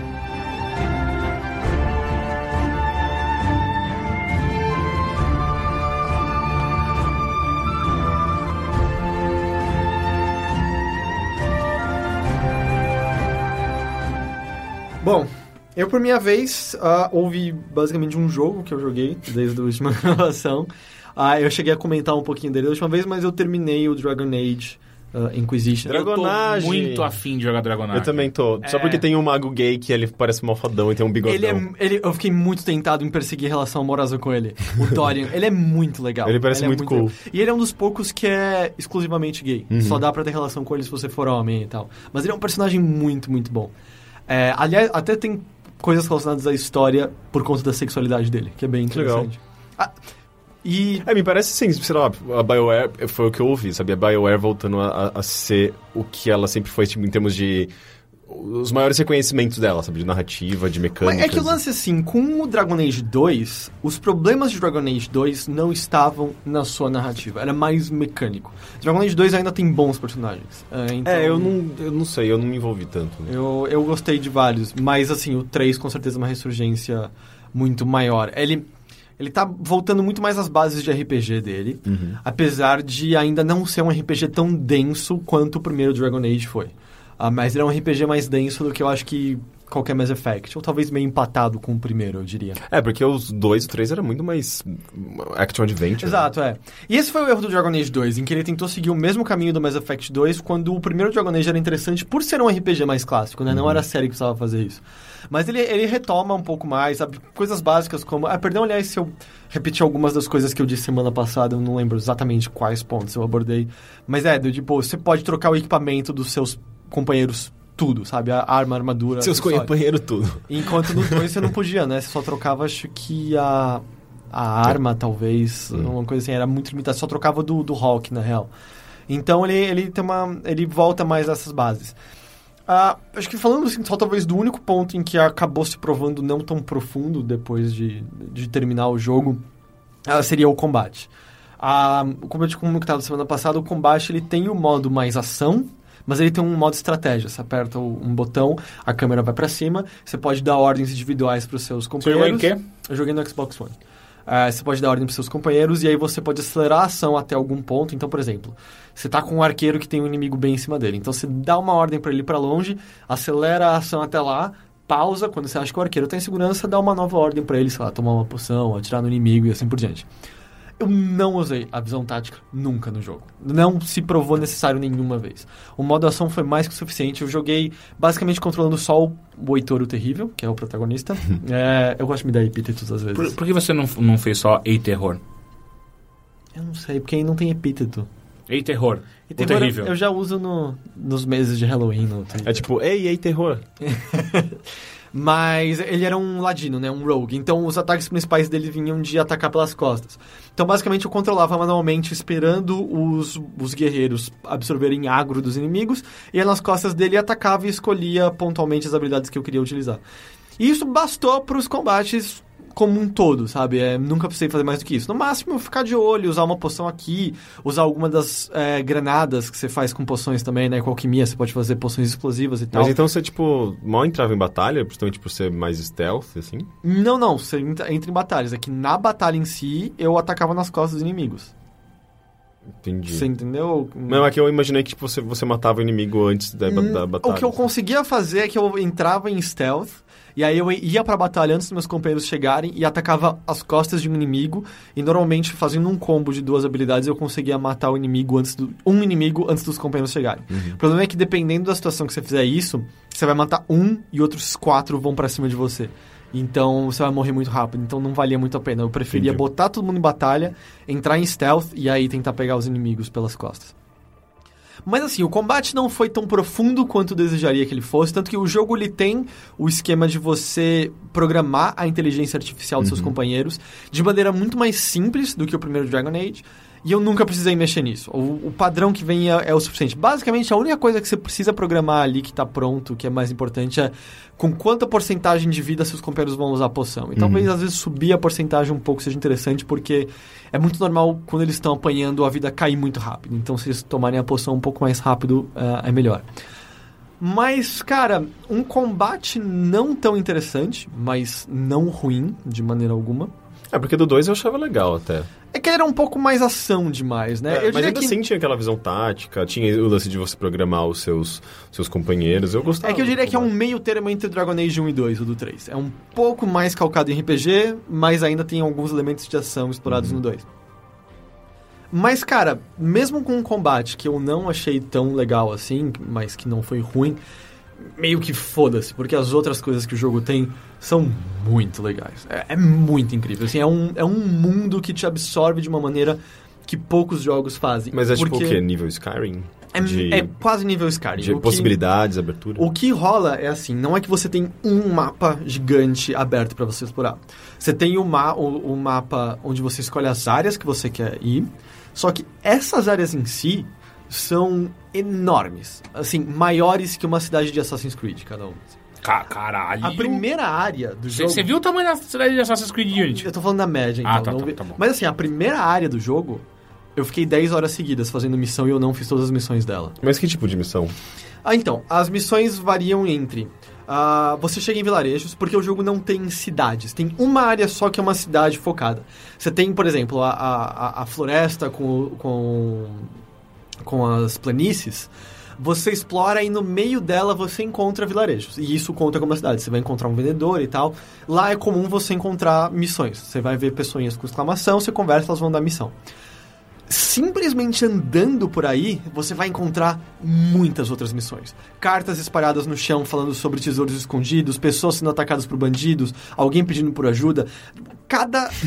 Eu pensei, pensando no negócio do, do Hermes Renato. Helicóptero, não sei o que. Não, não era Hermes Renato. Não é Hermes e Renato. Não achou que era? Não, Não, não é. Era Pula- sim. pular de paraquedas. Pular de paraquedas. Não, Não era era do Hermes Renato. Era do quê? É um cara do YouTube. É um cara do YouTube. Não é Hermes Renato. Não é? Não é, cara. Porra, sério? Eu juro Para de é ser, me dê essa visão além do. Era demais. Fiz exame de sangue, um soro positivo. É, Você vai encontrar missão em tudo quanto é canto. Então, e aí existem as missões específicas àquela área, que são desde as missões maiores que vão levar a história em frente, até aquelas missões secundárias de porte mais significativo, até aquelas menores do tipo, ah, eu queria botar flores no túmulo da minha amada. E aí você pode ir lá e põe. Não vai ter nenhuma recompensa tão grande assim em termos de itens que você recebe, mas tem uma outra recompensa na qual eu já entro daqui a pouco. Só que você tem alguns tipos de missões que se repetem em todos os mapas do jogo. Por exemplo, a, a história, é, boa parte dela gira em torno de uma fenda que abriu no céu da qual demônios estão saindo. E você tem. Aparece uma marca na sua mão, na mão do protagonista, que você pode fechar essas fendas. Fendas menores aparecem nos mapas. Essas fendas menores aparecem em basicamente todos os mapas que você vai. Então você sempre tem esse tipo de missão. Você encontra a fenda, você mata os bichos, você fecha a fenda. Ah, você tem pontos históricos, ruínas para encontrar. Então você chega lá e põe uma bandeirinha mostrando. Você descobriu a ruína e você ganha um pouquinho de história sobre a lenda local, sobre a ruína local e ganha meio que influência sobre a área. Você tem é, campos e, e, e fortificações que você pode dar. Campos normalmente é só chegar num lugar que você põe a bandeirinha e vira um campo da Inquisição. Ou você pode chegar em fortificações, mata todo mundo lá e vira uma nova base da Inquisição. Põe a mesmo. bandeirinha. Põe, é, não, nesse aí você põe uma bandeirona. É, Porra, mas é, tudo isso é tipo, é, você vai dominando tudo do seu te- território. Você vai dominando, mas não é que assim o mapa fica colorido e não tem mais inimigo. São pontos e alguns pontos, por exemplo, você criar novos acampamentos vira fast travel pra você dentro daquele mapa gigante. Porque eles são bem grandes, demora mesmo com um cavalo que você pega depois, ainda demora um bocado pra você chegar nesses outros lugares. É tipo liga aqui é o negócio. Então esses, esses tipos de missões se repetem em vários mapas, as outras missões secundárias não. Ah, e o que acontece? Você vai abrindo cada vez novas áreas e, cara, é muito irônico ver a diferença entre esse jogo e o Dragon Age 2, que é o que veio antes. Porque eu até comentei semana passada que o Dragon Age 2 tem meia dúzia de mapas no total, que são segmentados de maneiras diferentes para cada missão. Esse daí, cada lugar que você visita é uma nova surpresa e é meio que um deleite ver essa nova área, sabe? Porque é desde a floresta meio tradicional, sabe? Verde com os descampados vilarejos. E aí você vai lá para montanhas nevadas. Você vai para um deserto. Você vai para um pântano. E nenhuma área tem a ver com a outra. E você vê, tipo, vegetação específica local. E você também... E, e minérios locais que você também pode colher para criar novas armas, para poder melhorar suas poções. Então tem um quê de, de ficar procurando esses itenzinhos espalhados. Só que visualmente é uma recompensa, porque é muito diferente. Muito. Não tem nada, nada a ver uma com a outra. E é, é muito detalhado. Você percebe quase um, um carinho na construção desses locais, porque Óbvio que tem elementos repetidos, sabe? Se você parar pra prestar atenção, você vai ver que algumas pedras são iguais, algumas árvores são iguais. Mas você andando, parece que não tem nada supérfluo, sabe? É tudo muito muito necessário para você sentir a expansidão daquele mundo. Ah, nada parece exageradamente grande, com exceção de um local que é um deserto, que é muito bonito, que você vai nele à noite e o céu é roxo e tal. Mas que é justamente para você entender que lugar grande é aquele, ele é mais espalhado. Só que para compensar, acho que é o mapa que mais tem acampamento para você fazer. Tem acho que uns oito acampamentos. Então, depois de você explorar uma vez, tem fast travel para todos os pontos possíveis dele. Eu tenho uma pergunta. Diga. Se eu nunca joguei Dragon Age 1 e nem 2, posso ir pro 3? Pode. É um jogo mais rico se você jogou em um 2. Especialmente, eu também falei semana passada que você tem um site que você entra, entra é Dragon Age Keep, que você pode selecionar as escolhas todas que são importantes de Dragon Age 1 e 2. Faz um upload para os servidores da EA. E se você está no console, você tem que entrar no Origin e atrelar a sua conta da PSN ou Live a sua conta da Origin. O jogo vai, então, é, receber as informações desse mundo e você pode entrar nele. Então, no meu caso, foi como se eu estivesse jogando uma extensão das decisões passadas que eu fiz. Do tipo, o relacionamento que o herói de Ferelden no primeiro jogo teve estava sendo reconhecido, o que o Rock teve no segundo foi. Pessoas que eu deixei viver, pessoas que morreram foram reconhecidas. Foi legal no final do jogo ver atores de personagens que. Não, esse cara pra mim morreu no primeiro jogo, sabe? Ele nunca ia aparecer nesse novo. Ah, tem um aplicativo, não sei se é um aplicativo ou um site, que você pode reconstruir as histórias anteriores. É eu literalmente acabei de falar Foi isso. exatamente isso. É. Então eu acho que assim, fica um pouco mais rico. Precisa? Não. Ah, eu acho que se você tá entrando no jogo a primeira vez, ah, nunca viu Dragon Age nem nada, não vai fazer mal você dar uma lidinha no Codex antes, que é onde tem. É como se fosse. Tinha no Mass Effect também, chama. Codex também, né? Inclusive chama Codex. entender algumas coisas daquele mundo, como funciona o Círculo dos Magos, o que, que são os Templários, o que, que é Andraste, assim por diante. Mas o- jogo tem exposição o suficiente para você entender os conflitos à mão e assim por diante. Aí desde que você converse com as pessoas principais que tem para conversar, você não vai ficar perdido naquele mundo. Mas aí, beleza, aí tem esses cenários incríveis, muito legais. Por que, que é legal explorá-los? Tudo que você faz alimenta de alguma forma os esforços da Inquisição, que se eu não deixei, acho que eu não cheguei a deixar claro, você é a Inquisição. E eu sei que é meio esquisito porque, pra mim, quando eu vi Dragon Age Inquisition, quando eu via Dragon Age Inquisition, eu achava que o vilão seria a Inquisição, porque pra gente Inquisição é uma coisa Ruim. horrível, horrorosa. A Inquisição no Dragon Age é diferente. É basicamente é a- são são as forças que você é, cria para poder lutar contra o mal maior que está assolando o mundo, porque o mundo tá sem direção, tá sem líder religioso e sem líder de- templário. Pô, que vida boa. Então, bom. então faz com que todo mundo esteja perdido em políticas e burocracias. Eles querem um líder religioso? No É, não. o- Equivale mais ou menos à nossa Idade Média, em que você precisa. Tipo, o Papa tinha uma importância muito maior. Tem basicamente um equivalente ao Papa no jogo. E o mundo E- tá sem e- esse. Mas o jogo te convence de que isso é uma coisa boa. Não necessariamente. Seu personagem, você pode dizer em várias ocasiões que você não acredita no Maker, que é o deus deles e tal. Você, você molda seu personagem como você quer. É, mas o. Mas assim, muitas pessoas querem. E para muitas pessoas naquele mundo é importante. O que acontece é, por não haver esse líder, todo mundo tá meio perdido e não conseguindo lutar contra o mal à frente. E você com as outras pessoas olham e falam: não dá pra gente ficar parado esperando isso acontecer. A gente tem que lutar contra aquilo agora, a gente forma a Inquisição. Então você é a Inquisição. A Inquisição é uma força E você vai basi- basicamente fazer, dar uma, uma intervenção militar no negócio. Não necessariamente. É, ah, por exemplo, eu. é, eu não vou dizer o que eu fiz porque não quero entrar em específicos, mas é um jogo com escolhas. Você pode ser uma pessoa terrível, você pode ser uma pessoa boa. E ou- você era terrível, no caso, porque você era o Heitor, o, o terrível. Mas só em nome. É, eu sou Era terrivelmente legal. terrivelmente adorável. É. É, Isso é uma coisa que eu sempre achei muito legal em Dragon Age, que era uma coisa que me incomodava um pouco em Mass Effect. Porque em Mass Effect você tem as escolhas Paragon e Renegade. É. Tem a escolha ordem, a escolha caos, a escolha boa, a escolha má. Eu também não Age gosto disso. não tem isso. O que Dragon Age tem é coisas que você faz provocam aprovação ou desaprovação dos seus companheiros. Significa que a aprovação é uma coisa boa? Não necessariamente, porque, por exemplo, nesse mundo existe uma coisa chamada magia de sangue. Que, como o nome indica, você precisa de sangue e algumas vezes sacrifícios para fazer esse tipo de magia. E ela é comumente muito mal vista por conta disso.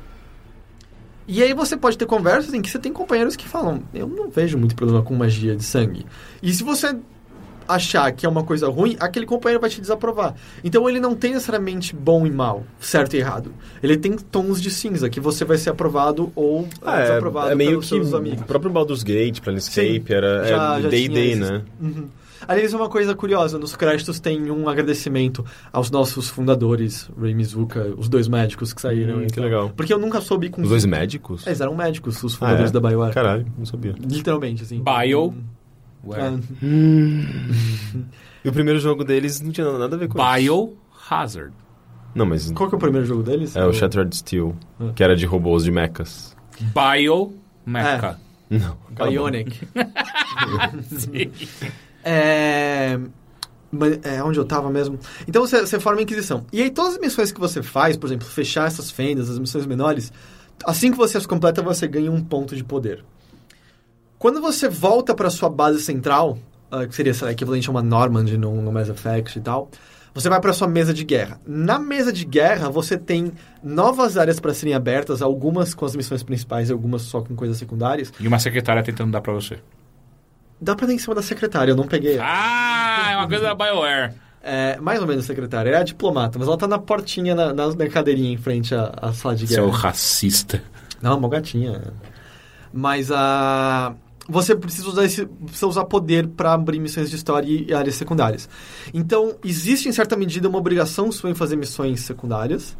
Mas, cara, eu terminei o jogo com acho que 60 pontos de poder sobrando. Porque você quer fazer as coisas secundárias, porque elas são legais, elas são divertidas. E você vê você ficando mais forte. Você gastou, você gastou, tipo, foi pra todas as, abriu todas as habilidades? todas as áreas do jogo. Ah, áreas. É. Ah, entendi. Ah, e aí, junto disso, junto das novas áreas que você usa poder, várias das missões secundárias que você faz e algumas das missões que você faz na mesa de guerra aumentam a influência da Inquisição. A influência da Inquisição funciona como? É uma barra de experiência que você vai ganhando. Quando você faz um level da Inquisição, você ganha um perk. O perk são habilidades que refletem no seu personagem, no seu grupo, não necessariamente só de maneira ativa. Você tem algumas habilidades que são mais 10% de defesa para todo mundo. Você pode carregar mais 5 poções. Mas algumas são, você abre mais opções de fala relacionada à diplomacia, mais opções de fala relacionado ao oculto, a, a- a temas de guerra. Então é meio que nessa parte que entra os elementos mais RPG. Sabe? É, Até E não é só, só desenvolvimento de personagem também, tipo, individual. É, é como um todo. Uhum. Mas, por exemplo, abrir todos os tipos de tranca é um perk da Inquisição. Porque fazer nível com o seu Inquisição. personagem. É Inquisição, né?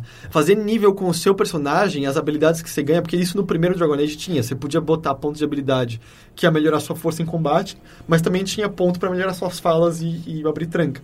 Dessa vez não. No seu personagem, os pontos é só para combate. Então eu acho que é legal que fica bem dividido. Aí a mesa de guerra tem uma outra função também. Você tem três emissários, que é o emissário de guerra, o emissário diplomático e o emissário de espionagem. Você pode mandar eles em missões p- pelo mapa. E às vezes você fazer missões secundárias nas áreas que você explora ativamente liberam novas missões no mapa de guerra e algumas missões no mapa de guerra abrem novas áreas para você explorar. Então tudo se, se alimenta, sabe? Você quer fazer tudo. O Heitor parece que tá lendo o manual de Diablo 3 pra mim agora. Porque ele tá, ele tá indo pra todas as, o- sei lá, tipo, as mecânicas do jogo de uma maneira muito didática e, sabe, é, e tipo, e aparentemente vai continuar, você vai ver, porque esse jogo parece ser muito grande. Mas bom, se tiver alguma pergunta você pode fazer. Não, eu tô aprendendo, senhor professor. É, e aí o que acontece? Você manda esses emissários e demora tempo real pra eles terminarem essas missões. Então, tipo, ó, 14 minutos. Então, dali a 14 minutos vai chegar uma mensagenzinha dizendo: tipo, Leliana terminou a missão. Vai lá. Leliana? É, ela tem no primeiro Dragon Age. É, É tudo Leliana- meio no mesmo, no mesmo período, né? Todos os Sim, jogos. sim, um, acho que 10 anos depois do primeiro Dragon Age. Ah, aparece, ah, terminou tal missão, vai lá ver com ela. E aí você ganha recompensas por conta disso, você pode abrir novas áreas e tal. Ah, então, que é super legal, porque serve como incentivo pra você estar voltando na base, porque, cara, tem sempre coisa rolando na base. É, Eu acho que é o jogo da BioWare que mais você sente vida nos seus companheiros. Eu, tipo, eu sempre voltava e sempre tinha nova cutscene com alguns dos companheiros, sabe? Mais exposição das, da história deles, ou simplesmente cutscenes divertidas, é, engraçadas. Porque Isso é legal, que- né? Porque, tipo, às vezes você não volta, não entra num lugar esperando uma cutscene, alguma coisa, alguma, algum twist, alguma, alguma exposição. Uhum. E você, tipo, simplesmente acontece, né? Você se envolve muito com isso. E eu acho que é da aí que tá provavelmente a, uma das maiores forças do jogo, se não a maior. Que é, ele tem um texto muito bom, os outros Dragon Age também tinham, mas ele, o texto dele é muito, muito bem escrito. E as figuras que te rodeiam, especialmente os seus companheiros, tanto os emissários quanto aqueles que vão para as lutas com você, são muito fascinantes. Tem algumas exceções, eu não gostei muito da Vivienne e do, do Blackwall, que são dois caras que podem entrar no seu time, mas os outros eram muito interessantes. Você queria sempre saber mais deles. E então era sempre um incentivo legal você querer voltar para a base e conversar mais com eles e aprender sobre aquilo. E eles criam também cutscenes de comunhão entre todos os membros da equipe.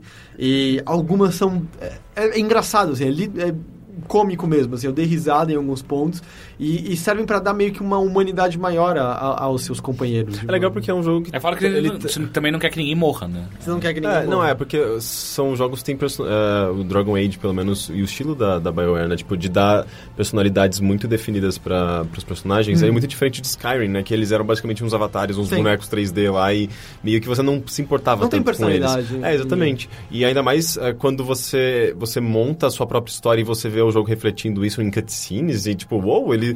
Isso que eu, tô- que eu tô vendo, tipo, é, sei lá, é meio que a junção da linguagem do cinema com o de videogame, só que ele tá refletindo tudo que eu já fiz no videogame, E sabe? respondendo de maneira.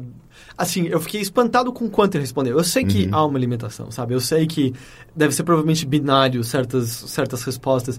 Mas o importante é que a, a mágica existia, sabe? Parecia que ele estava respondendo de maneira orgânica ao que Uhum. eu tinha feito.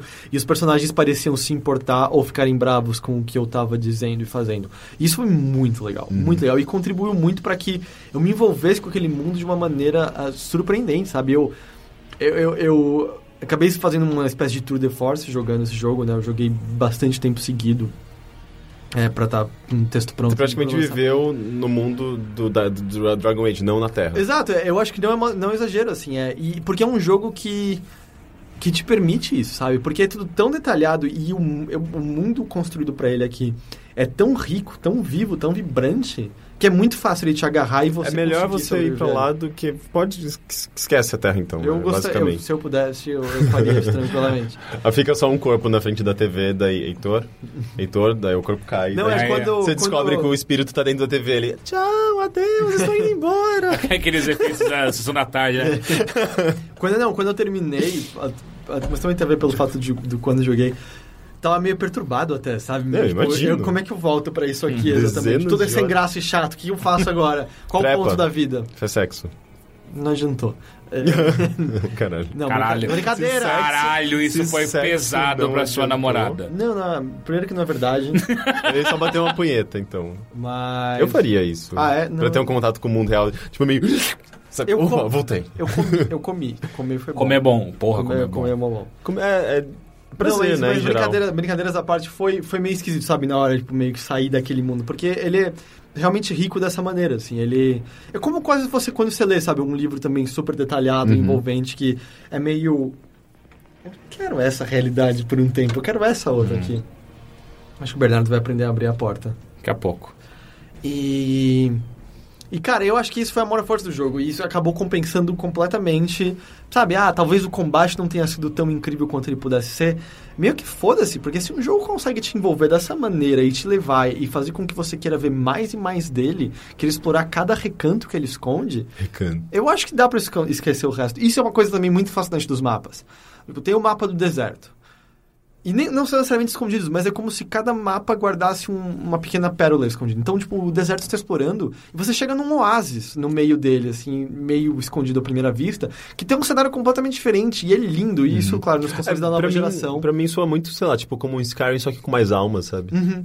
Ou mesmo no pântano, assim, você encontra uma caverna, você onde está essa caverna, aí você passa por um subterrâneo, só do outro lado, e aí tem um pântano maior do que você já viu até então. Pô, é legal. Aí você anda e chega um dragão gigante. e- Uhum. Pô, parece mata, muito legal. mata. Eu quero muito jogar esse jogo. Tem, Ah, tem, eu tem também, tô bem afim. É, é, é muito bom. Eu gostei muito da história.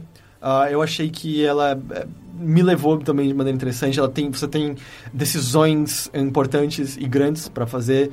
Ah, o que você faz é variado também.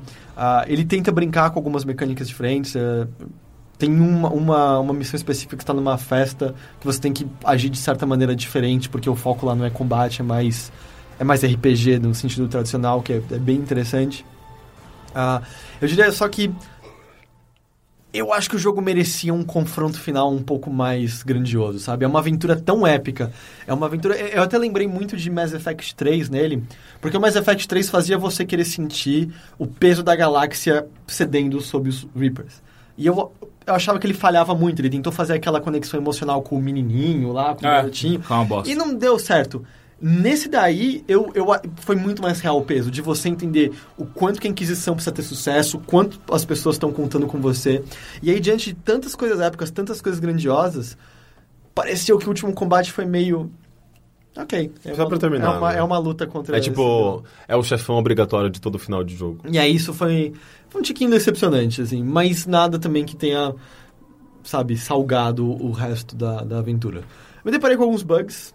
Ah, no- no- na análise eu, eu falo sobre isso. Mais específico na mesa de guerra. Às vezes os- parecia que eu tinha que esperar 12 mil horas para terminar as missões dos caras. Aí eu tinha que desligar o jogo, ligar, e aí o timer voltava corretamente. E a, Jose- a Josefine, minha emissária diplomática, desapareceu por horas a fio. Eu descobri- é, o bug rolou porque eu mandei ela numa missão, e aí eu fiz uma outra coisa na história que eliminou aquela missão do mapa. Ela não virou mais possibilidade. Aí a missão foi eliminada e a Josefine foi levada embora junto. E aí a coisa Josefine. bizarra é que eu tava na última luta, e aí apareceu uma mensagem, Josefine está de volta pra, pra "Caralho." voltou toda, toda ra- rasgada, né? Onde ela tava? E aí eu dei load, eu falei, ah, porque tinha uma missão que eu só conseguia fazer com ela que eu queria fazer, que era uma coisa grande e tal. Eu falei, ah, vou dar load. E aí, bizarro, eu dei load pra un... pro meu save logo antes da última luta, pensando, ah, eu entrei na última luta, deu uns 20 minutos, a Josefine apareceu, então eu vou matar 20 minutos aqui ela vai aparecer. Eu dei load ela apareceu imediatamente, então o tempo continuou correndo mesmo quando você dá load em saves antigos. Eu não entendi direito como isso é, É, possível. é uma linha histórica paralela, temporal para- paralela, né? Mas o importante é que a Josefine voltou, eu consegui tomar a decisão que eu queria tomar. Mas, cara, é, é um jogo é, é super impressionante, sabe? Que eles tenham conseguido se ressurgir depois de, de Dragon Age 2. E parece até que quase foi uma birra. Tipo, não tinha cenário esse jogo? Então toma quantos cenários aqui a gente pode. Ah, é um pouco de purismo meu. Eu gostaria que o jogo tivesse, de maneira mais clássica, cidades. Sabe, aquela cidade que você chega e tem um monte de missão pra pegar e lojas e Ah, tal. você vai ter o, o The Witcher daqui a pouco. É, ele não tem. Ele tem uma cidade que é a cidade mais sem graça que eu talvez já tenha visto no RPG. Então não acaba não servindo muito pra isso. Mas, cara, foda-se, andar por esses campos e fazer as missões e ver os cenários diferentes é, é muito, muito, muito legal. É um puta de um jogo, é uma puta de uma surpresa agradável, sabe? Não que eu esperasse que o jogo fosse ruim, eu só não esperava que fosse ser tão bom, que eu fosse gostar tanto dele assim. E acho que, acho que a coisa que eu posso mais dizer é... Eu joguei 70 horas em 5 dias. O que eu mais quero é jogar mais. Então eu acho Caralho, que... né? eu acho que isso é significativo. Eu acho que é Eu não lembro a última vez que eu, Eu joguei acho que 70 isso- horas de um jogo, cara. Isso é um adeus. Você não jogou tudo isso? Não, Acho que eu joguei 70 horas durante dois meses. A Skyrim acho que eu joguei 200. Cacete. Caralho, então. Mas, mas é, tipo, eu quero fazer mais missões de, de Dragon Age, sabe? Eu quero fazer as coisas que ficaram pra trás e talvez jogar de novo, não sei. Escolher outra raça, escolher outra... Nossa, vai jogar outra, outra coisa. Não, eu vou, eu vou dar um tempo, claro. Ou, ou então não joga durante uma semana. Dá um tempo, vai, vai do teatro. Tem uma peça ótima que eu recomendei no último bilheteria. Eu não vou ao teatro, cara. Nem, Mas é nem teatro que tem estupro. Mas isso foi o que eu joguei. Agora, Teixeira, você pode cantar a música das notícias?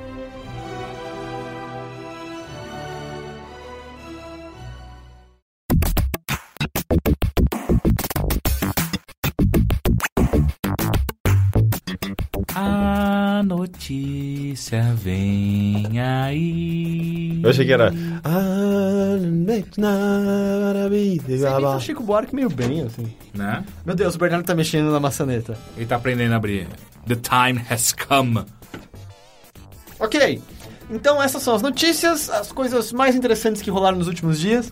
E, cara, a gente tá chegando naquela época do ano. Qual época do ano? Aquela em que nada mais acontece. Puta que pariu, é E é foda. meio gostoso, porque eu tô pronto pra descansar um É. pouco. Mas algumas coisas legais ainda assim aconteceram. Essa aqui é fresca, aconteceu hoje, no dia dessa gravação. As notícias está no ar no Overloader. Eu não sei se eu já disse isso aqui hoje, mas você devia acessar esse site. É uma boa, viu? Seria muito legal se eu fizesse isso.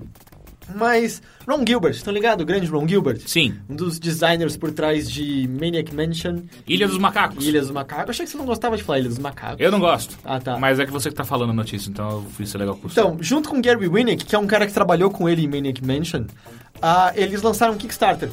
Eles lançaram um Kickstarter pra fazer um point and click clássico. Parece quase um leve ataquezinho a Double Fine que fez um point and click que é meio chato. É. O... Que se chama The Cave. Não, não, The Cave o Ron Gilbert fez é meio chato. Eu tô falando do Broken Ah, Age. Broken entendi. Age é meio Broken chato. Age é meio chato. E, e é super simples e lento e tal. O Ron Gilbert, tipo, o Kickstarter, a, a descrição começa. É como você abrir uma gaveta empoeirada e descobrir um jogo da LucasArts que você nunca Eu adoro, eu adoro pensar nisso quando, sei lá, eu jogo um jogo retrô, assim, sabe? Tipo, que do nada eu descubro um jogo que parece Que uma, uma incrível coisa e é. clássica, uma cara clássica. Eu falo, nossa, Você- parece um jogo, o melhor jogo do mundo do Mega Drive. Você chegou a ver a- o- as imagens que eles têm Hum, no jogo? eu vi muito por cima. A, a arte lembra bastante Maniac Mansion. Ah, claro, mais cores e Tem tal. a porque- interface, né, do, do E a, a interface já lembra mais dos jogos pós, tipo Monkey Island, porque Maniac Mansion tinha verbos muito específicos, tipo ligar, desligar. é, esse aí parece ser os básicos, que é conversar, dar, empurrar, puxar. Dá, eu- eu é, ia usar bastante. E tal. Gente, mas tá que tá, hein? que tá, né? Ah, é o Tá pegando Scruff. Meu Deus, É o Scruff pitando aqui, gato. É. E eu achei super legal que a, a descrição diz, cara, é um jogo difícil, é um jogo com puzzles complicados, e, e é- a, a descrição diz, você vai gostar desse jogo se você gostava dos jogos antigos da LucasArts, sabe? São, é, aque- são a- aquele tipo de point and click que a gente quer criar. Meio que dizendo, saiba o que a gente está fazendo se você resolver financiar isso aqui. Eu achei também interessante que eles estão sendo muito mais cautelosos nas recompensas. Eu lembro como comparação, eu, eu lembro que eu dei 60 dólares por Broken Age, porque isso me deu uma camiseta e um pôster. Nesse daí é 100 dólares para um pôster, 150 dólares para uma camiseta. E eles dizem, a gente quer ter dinheiro para fazer o jogo, sabe? A recompensa é algo adicional se você quiser. Então a gente não vai dar essas recompensas por pouco dinheiro. Porque eu lembro, Broken Age acho que gastou 600 mil só em recompensa, um negócio assim. Absurdo. É, foi, foi o primeiro Kickstarter que, que ficou claro, tipo, Qual- vocês- Mas eu lembro Qual de que é o valor ferraram. que eles pedem?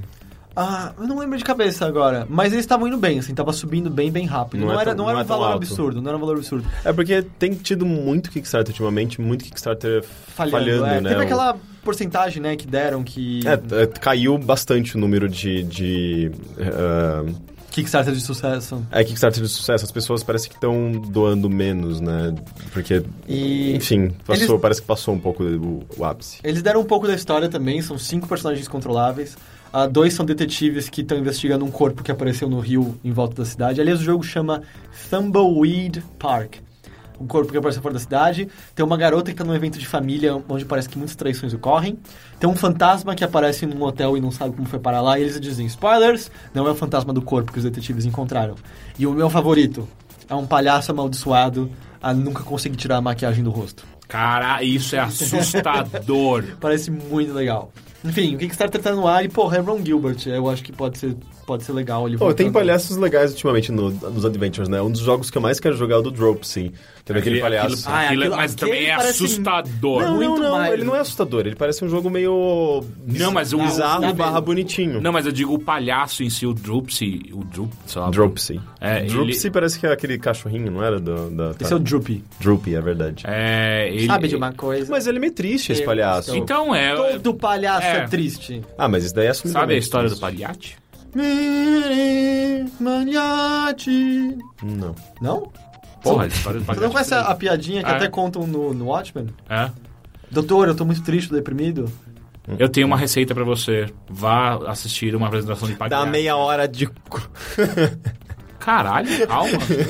É receita. Agora eu vou acabar de contar a história inteira. Não, Vá não. assistir a apresentação de Palhate, que é o palhaço mais engraçado do mundo, que é com certeza. Nem o It eu vi. Não termina essa história, ele não merece. Foda-se, foda-se. Ninguém mais merece. Vocês perderam isso por causa do Henrique. Eles sabem, só E o fogo no cu que ele tá agora. Eu tô, cara, eu quero ir embora. Rick, me fala desse... Não. Dessa expansão de Gold Simulator, que é um MMA. Ah, Gold Simulator. Mas foi o Teixeira que escreveu Ah, na é? notícia. Ah, eu achei que era Gold Simulator, que tinha a ver com o Henrique. Gold Simulator MMO, eles fizeram agora uma expansão que na verdade não é um MMO, ele só simula um MMO. Como é que você simula um MMA? Ah, ele é offline.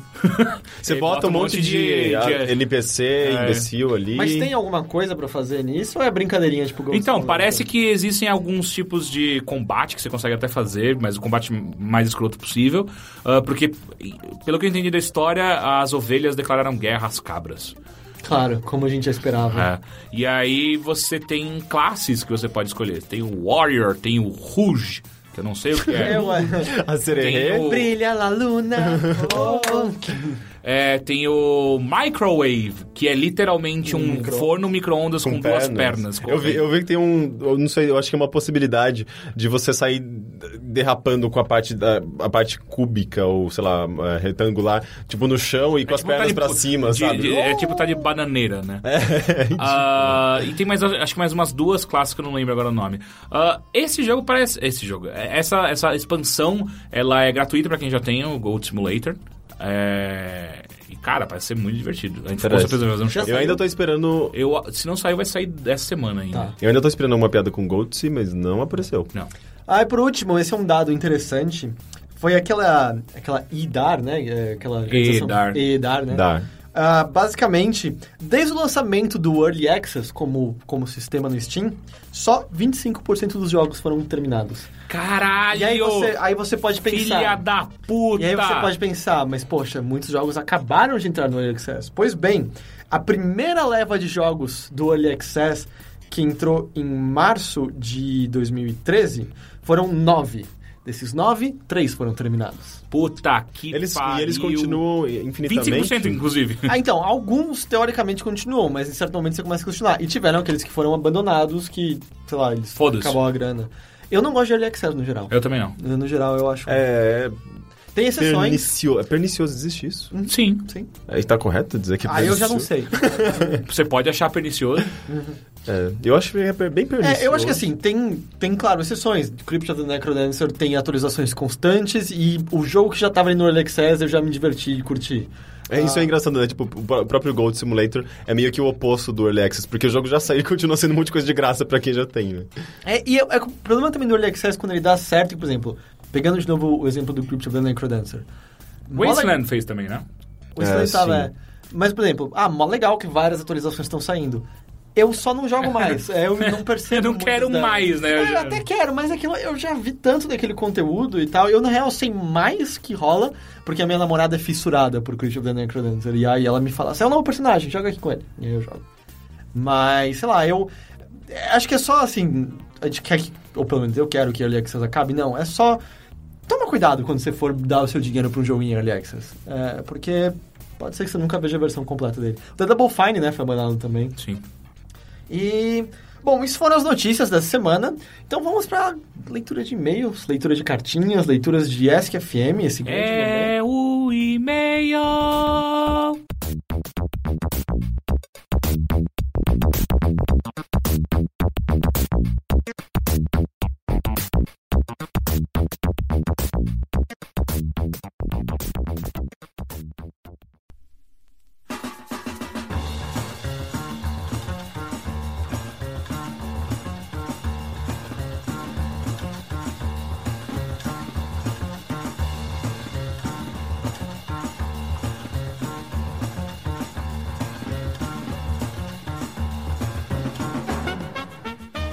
Muito obrigado. Isso Lembrando, você criou, tipo, agora? Agora. Ou vocês, vocês planejaram? Porque eu não participei mas- da semana passada, vai que Não, na não, semana não. passada já Teixeira, tinha. sabe, é uma mente serelepe, uma mente ágil, uma mente... Eu, eu pulo entre as, as barreiras que Ele- a Eu achei- sua eu- safadeza tá eu- em- Eu às vezes ligo pro Teixeira, o que você tá fazendo Teixeira? Ele criando. É sempre assim. Eu achei muito, sei lá, Jovem Pan nos anos 80. assim. Mas lembrando, se você tiver alguma coisa que você quer perguntar pra gente ou dizer, você pode enviar isso pro mothership.overloader.com.br ou se você preferir, mande pro ask.fm barra mothership01, ok? Então vamos lá pra primeira pergunta. Assim, esse aqui não é exatamente uma pergunta, ele é um comentário. Lembra que a gente leu no último Mothership, você não tava, é, você não tava, Henrique, sobre um, um cara que mandou, pediu num pseudônimo que ele tem muita dificuldade de Haru. usar- Haru. Haru. Eu acho que eu li esse e-mail. Ah, você leu? Ah, esse aqui manda pedindo que a gente chame ele de Yokuro. Yokuro. Ok, que que eles só escolhem- combinaram... É, por que, que eles só escolhem japonês? Isso Eu é não coisa sei, de talvez nerd, uma gente. coisa seja- Otaku, ah, otaku. Talvez um tenha referência ao outro e eu não saiba. Mas enfim, É Yuniashi isso aí, parece. É, ele otaku. manda: Olá, overlords do conhecimento. Absurdo. Isso é mentira, a gente não é overlord do Não. conhecimento. Ah, ele manda uma mensagem pro ouvinte Haru. Ah, que enviou um e-mail na semana passada, tenho que dizer que tenho problemas parecidos contigo e que você não está sozinho nessa, então força aí. E mesmo que seja difícil para pessoas como nós, ah, tenta mudar eu sei que é foda, mas eventualmente você vai ter que fazê-lo.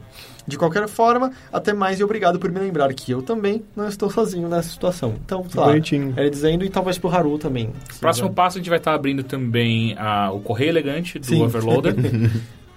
A próximo e-mail, ele diz: Boa tarde, galera do Overloader. Sou um ouvinte antigo do podcast de vocês e sou um fiel ouvinte do Mothership. Nunca perdi um até agora. Acabei de escutar o Mothership 10 e acho que foi o melhor Mothership de todos. Só porque eu não participei. ele comenta: Calma, Rick. Foi o melhor em questão de conteúdo, sua falta foi sentida. Caralho, Ah, gente. que bonitinho. O que a gente fez? Eu não sei, a gente falou de BlizzCon. Ah, então tá. Agora vamos à minha pergunta. Tenho 30 anos e uma filha de 5. Desde o ano passado ela começou a se interessar pelos jogos do pai, então eu tenho me esforçado Ih, ela tá gostando de Doom, a menina. em adquirir jogos em que podemos jogar juntos. No Xbox 360 conseguimos zerar o Castle Crasher e jogar bastante o último Rayman no console. No Xbox One já zeramos Guacamelee e estamos enca- encantados com Rayman Origins. Ah, que fofo. Ele tem uns jogos bonitinhos pra criança. Ah, sim, é por 5 anos, né? Acho que não dá pra mostrar GTA. Ah, não né? sei, sabe? Tipo, vai que eu, eu, eu vejo muita criança jogando Ah. GTA por aí, adorando. Ah, está chegando o período do Natal, então estou pensando em um presente para a pequena. Pensando nisso, peço a ajuda dos senhores para escolher entre três opções. Um, opção tablet, visto que já temos um Xbox One, vendi o 360, e que ela é maluca por Netflix. Dois, opção, aliás, perdão, é segunda opção, um Wii pelo preço barato e pela grande biblioteca de jogos. E terceiro, o Wii U, que é um tablet mais videogame. É isso, obrigado por todos os peixes, podcasts e um grande abraço. O que, que vocês acham, Henrique?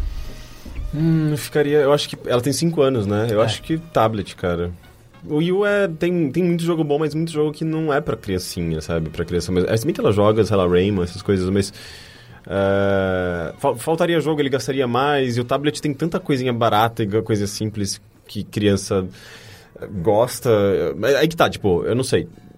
Talvez você tenha que ter um controle maior se você dá um tablet pra sua filha, porque tipo, ela vai querer jogar muita tranqueira.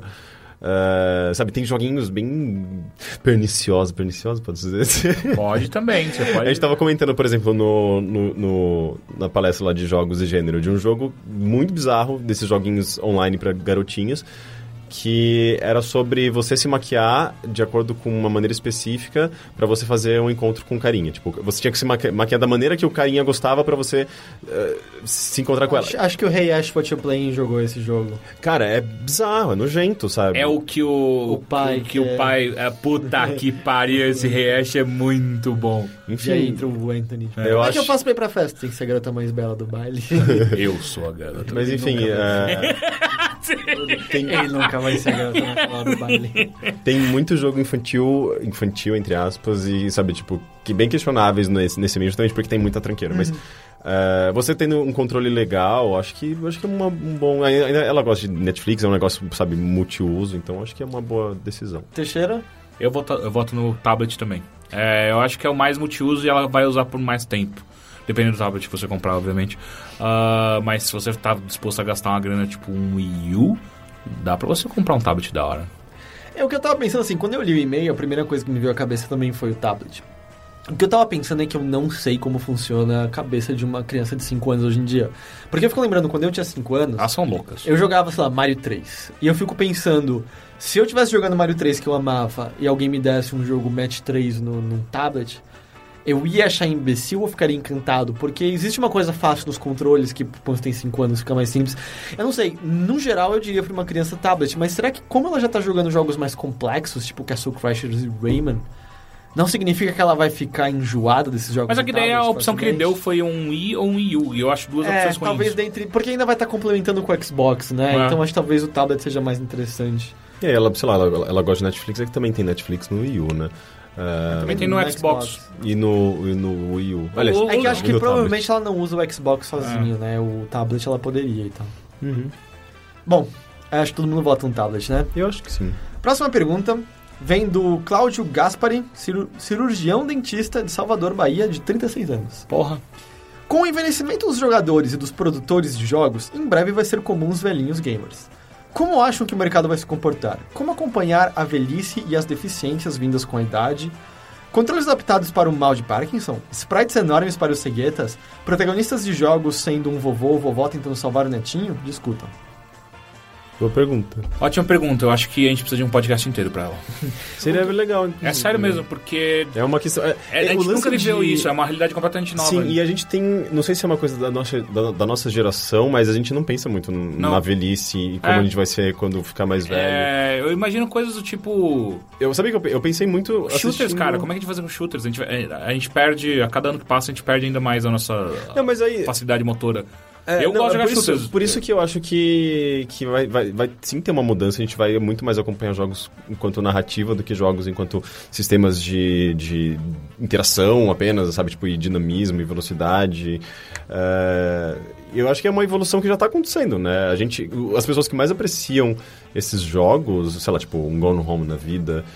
Acho que são jo- jogadores Mais jo- velhos. jogadores mais velhos que já estão já tem, eu acho que uma uma maturidade e já experimentaram talvez toda essa variedade de jogos e começou a descobrir agora esse poder narrativo, sabe, do videogame. Eu acho que tem Não, uma, eu, eu- uma acho que segue por aí evolução. também, mas só que eu, eu ainda tenho. Porra, eu ainda queria saber as novidades que podem ser criadas de fato pra isso, sabe? Eu acho difícil que haja um foco pra terceira idade em jogos. Eu acho que no máximo você vai comprar os seus. Porque eu duvido que vai ser o público maior em qualquer situação. Não, mas é Não, acho que não é o público maior, É, só- que mas eu acho que vai é- ser questão de põe no fácil e termina no fácil. Não, eu, eu discordo, eu, Eu- discordo. eu Porque acho que é eu acho que é a questão como- de, de, de vertentes. Porque você vai Eu ter. Videogame ah, chegou num ponto em que ele já faz parte da cultura. A cultura consome videogame. Ah, as pessoas que cresceram jo- jogando videogame, elas têm em torno dos seus 30, 40 anos atualmente. É, com o tempo ela vai envelhecer, ele vai continuar sendo um público de games. Ele, ele só, só é focado atualmente para um público mais jovem, ou pra- justamente para esse público de 30 e 40 anos, porque é o público que é, sabe, que existe em massa, sabe? Mas futuramente também vai existir em massa um público mais velho. Então, eu, eu tenho minhas dúvidas. Eu não tenho Eu- minhas eu dúvidas acho que sim, se esse cara. público continua jogando, se você Lógico que cansa. sim. A gente, continua, a gente esse parou de tipo jogar. se esse tipo, eu não sei, mas a gente é novo ainda. Não sei se daqui a 10 anos ainda A gente não é tão novo. Mas o, eu não sei, eu fico eu fico pensando em possibilidades que jogos têm que até já funcionam também para pessoas com algumas deficiências, às vezes Uhum. motora e tal, de, sei lá, desligar, por exemplo, Quick Time Event, sabe? Em que provavelmente vai ser esse tipo de coisa que você vai ter para se adaptar e você joga no fácil termina. Eu duvido que vai ter uma grande adaptação para alguém. Ah, não, eu, eu não acho que em nenhum momento vai ser um foco da indústria. É, eu acho que existirão jogos que serão feitos pra essa faixa Sim. etária. Não, que hoje em dia a gente não tem nenhum. É, pelo menos não, Não, tem sim, Pra tem fei- sim. Feito pra, pra terceira idade? Cara, qualquer jogo, não é, não é questão de feito pra, pra, pra qualquer idade, mas é um jogo que ele é tão acessível, se- sei lá, tipo um Monument Valley. Não, eu digo sabe? temática, É- cara. De própria temática, não simplesmente a, o design. Não, não, mas temática você não precisa botar um velho pra ser uma temática. Não, não é um velho, é, é simplesmente algo mais adulto do que a gente tá acostumado Tipo, hoje. o seu neto tá chegando, É. tem que fazer pão de queijo. pra você Eu acho chegar. que Monument Valley é um, é um ótimo exemplo pra isso, porque é um jogo bonito que pode ser apreciado por qualquer pessoa, pode ser jogado por qualquer pessoa. Sim, mas aqui, é, sempre vai existir jogos que afetam todas as faixas etárias. Eu, eu não duvido disso. Eu só digo que hoje em dia não há foco pra focar. É, existir um, um- um gênero voltado pra essa faixa etária, que é a faixa etária mais velha que não- basicamente não existe hoje, É, que joga de verdade. Mas ao mesmo tempo, eu acho que não, não sei nem se é necessário. Sei lá, tipo, eu, tenho, eu me lembro de uma história de um. De alguém que viu um senhor jogando Hotel Dusk, num, Aham. num- acho que num aeroporto, sabe? É, é narrativa. Eu acho que ah, esses jogos são mais simples e que são mais envolventes, e com- principalmente com narrativa, sabe? Ah, eles são tão acessíveis, qualquer um pode consumir, sabe? Eu acho que não precisa, não precisa nem ter uma faixa etária específica, são jogos universais, sabe? Que não dependem tanto de velocidade, é mais raciocínio, mas é, sabe, dá, dá o tempo pra pessoa ter, ter o seu próprio ritmo. Eu acho que esses jogos eles vão acabar sendo mais comuns daqui pra frente, justamente porque as pessoas elas vão ficando mais lentas, talvez, mas elas precisam manter o raciocínio, sabe? Até como exemplo, tipo, é, é bem comum você pegar velhinho fazendo cruzadinha, essas coisas. Eu acho que o videogame vai continuar, vai substituir isso daqui pra frente, sabe? A próxima pergunta. Ah, essa aqui vem também de anônimo, mas é porque tava no SQFM. Quais os jogos que todo mundo gosta e que vocês odeiam? Eu sinto que a gente já talvez tenha respondido Sonic. isso no passado. Não, você odeia Sonic? Ah, que a gente odeia? Eu achei E que o todo mundo joga e a gente Todo mundo odeia. gosta e você odeia. É, League of Ele fala, por exemplo- Qualquer MOBA. Eu, ele fala, ele odeia Halo e acha Arkham Ah. City inferior ao Asylum. Eu também detesto Halo. Teixeira?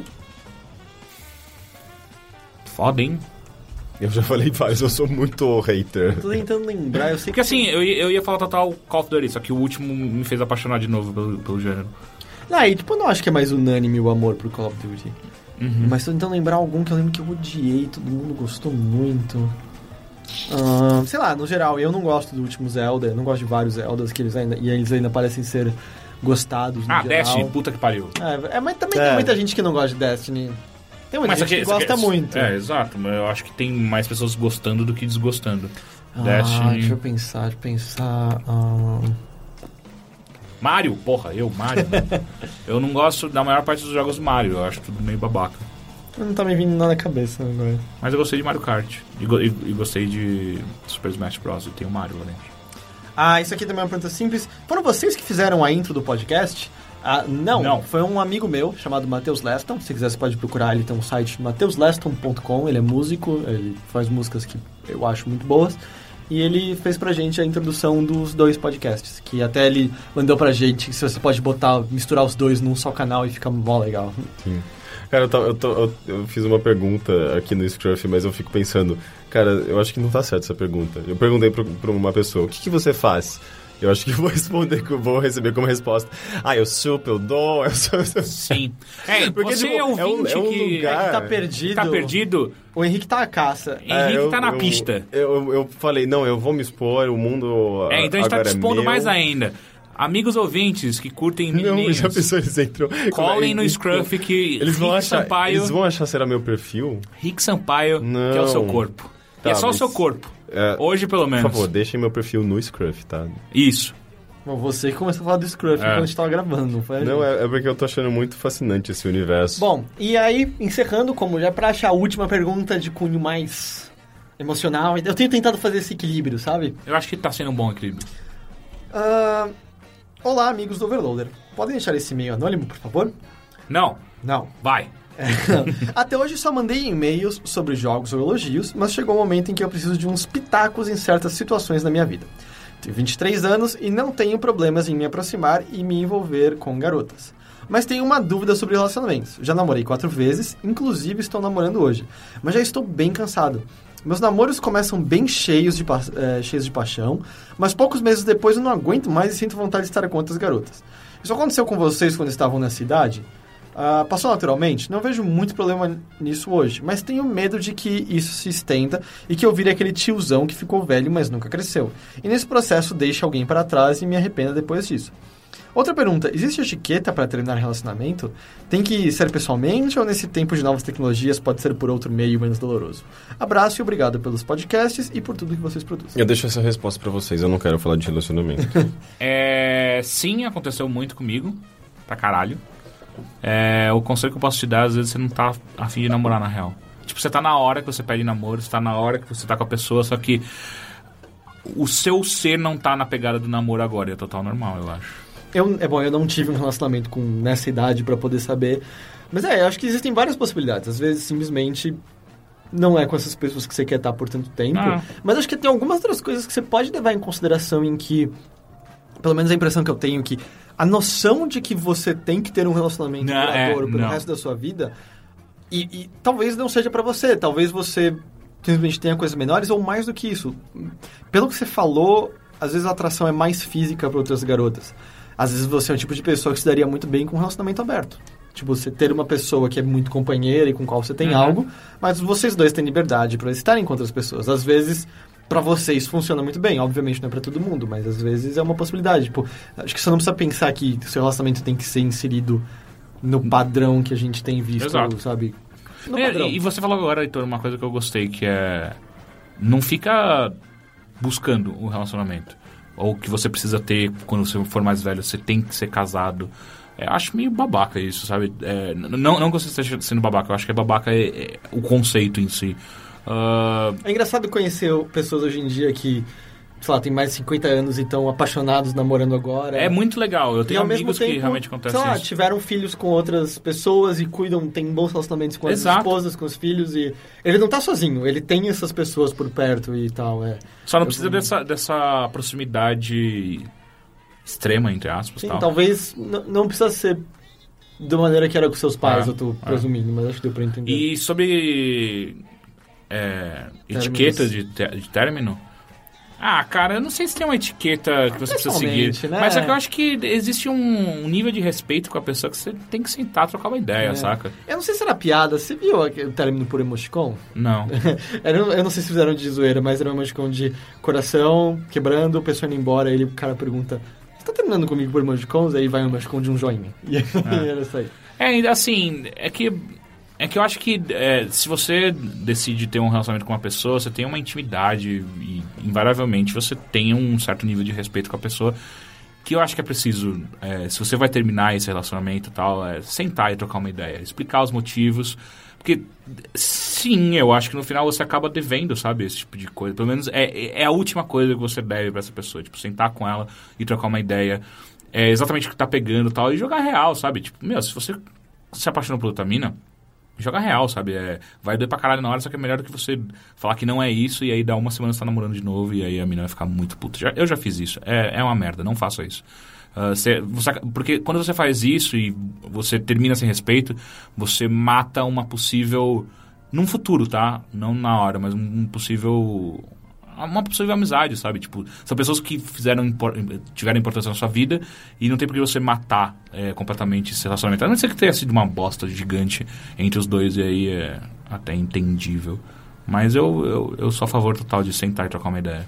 Mas acho que é, não encana. Você tem 23 anos. É, também é. Tem, puta que pariu, relaxa um pouco, vai. Porra, eu queria ter 23 anos de novo. Eu não sei se eu. Eu acho que eu faria muita coisa diferente do que eu fiz com os 23. Em, em, em- em questão de relacionamento. Ah, na vida mesmo, né? Tipo, se eu tivesse o conhecimento que eu tenho hoje. Eu teria comido mais porcaria. Pra compensar. agora. Eu acho que eu teria feito mais exercício. Tô com fome. Vamos comer. Então é isso, muito obrigado a todos. É, a gente tá semana que vem de volta com o Mothership. E façam sexo seguro. É uma boa, é uma boa, viu, Henrique? Sim. O Heitor me deu uma- umas camisinhas recentemente. Ah, recentemente, faz um ano, Elas estão vencidas, Henrique. Não o Raine tava em São Paulo ainda quando isso aconteceu. Ah, elas não estão vencidas. Foi na, foi na. Como é o nome daquele evento? Não é Campus Party, é. Campos Mibo, não, é. Mibo. Tá, eu, YouPix, YouPix. eu, eu vou Foi verificar. no YouPix, Eu vou cara. verificar a E elas validade. já eram velhas quando eu dei É, não, é. Tem, tem uma marquinha de validade, Sim, eu vou, eu vou sim, ver. Mas eu tenho outras coisas também em casa. Outras coisas. Quais são outras coisas contraceptivas, só pra entender, no caso masculino? Você tem um garrote. O Henrique, é, tá, o Henrique tá uma pílula. Pronto, foda-se. Estão crescendo seios nele. É. é por isso que tantas mulheres começaram a aparecer de repente no Scruff pra ele. O Scruff só tem homem. O Scruff só tem homem? Só. Ok. o mundo, o mundo de apps masculinos é muito maior. É, não, sim, é incrível. É impressionante. Você falou de apps ou de herpes? Ou de apps. Apps, Ah, apps, app, app, Ou de ABS. O app. o app. Gente, tá ficando nojento. Até a próxima. Tchau!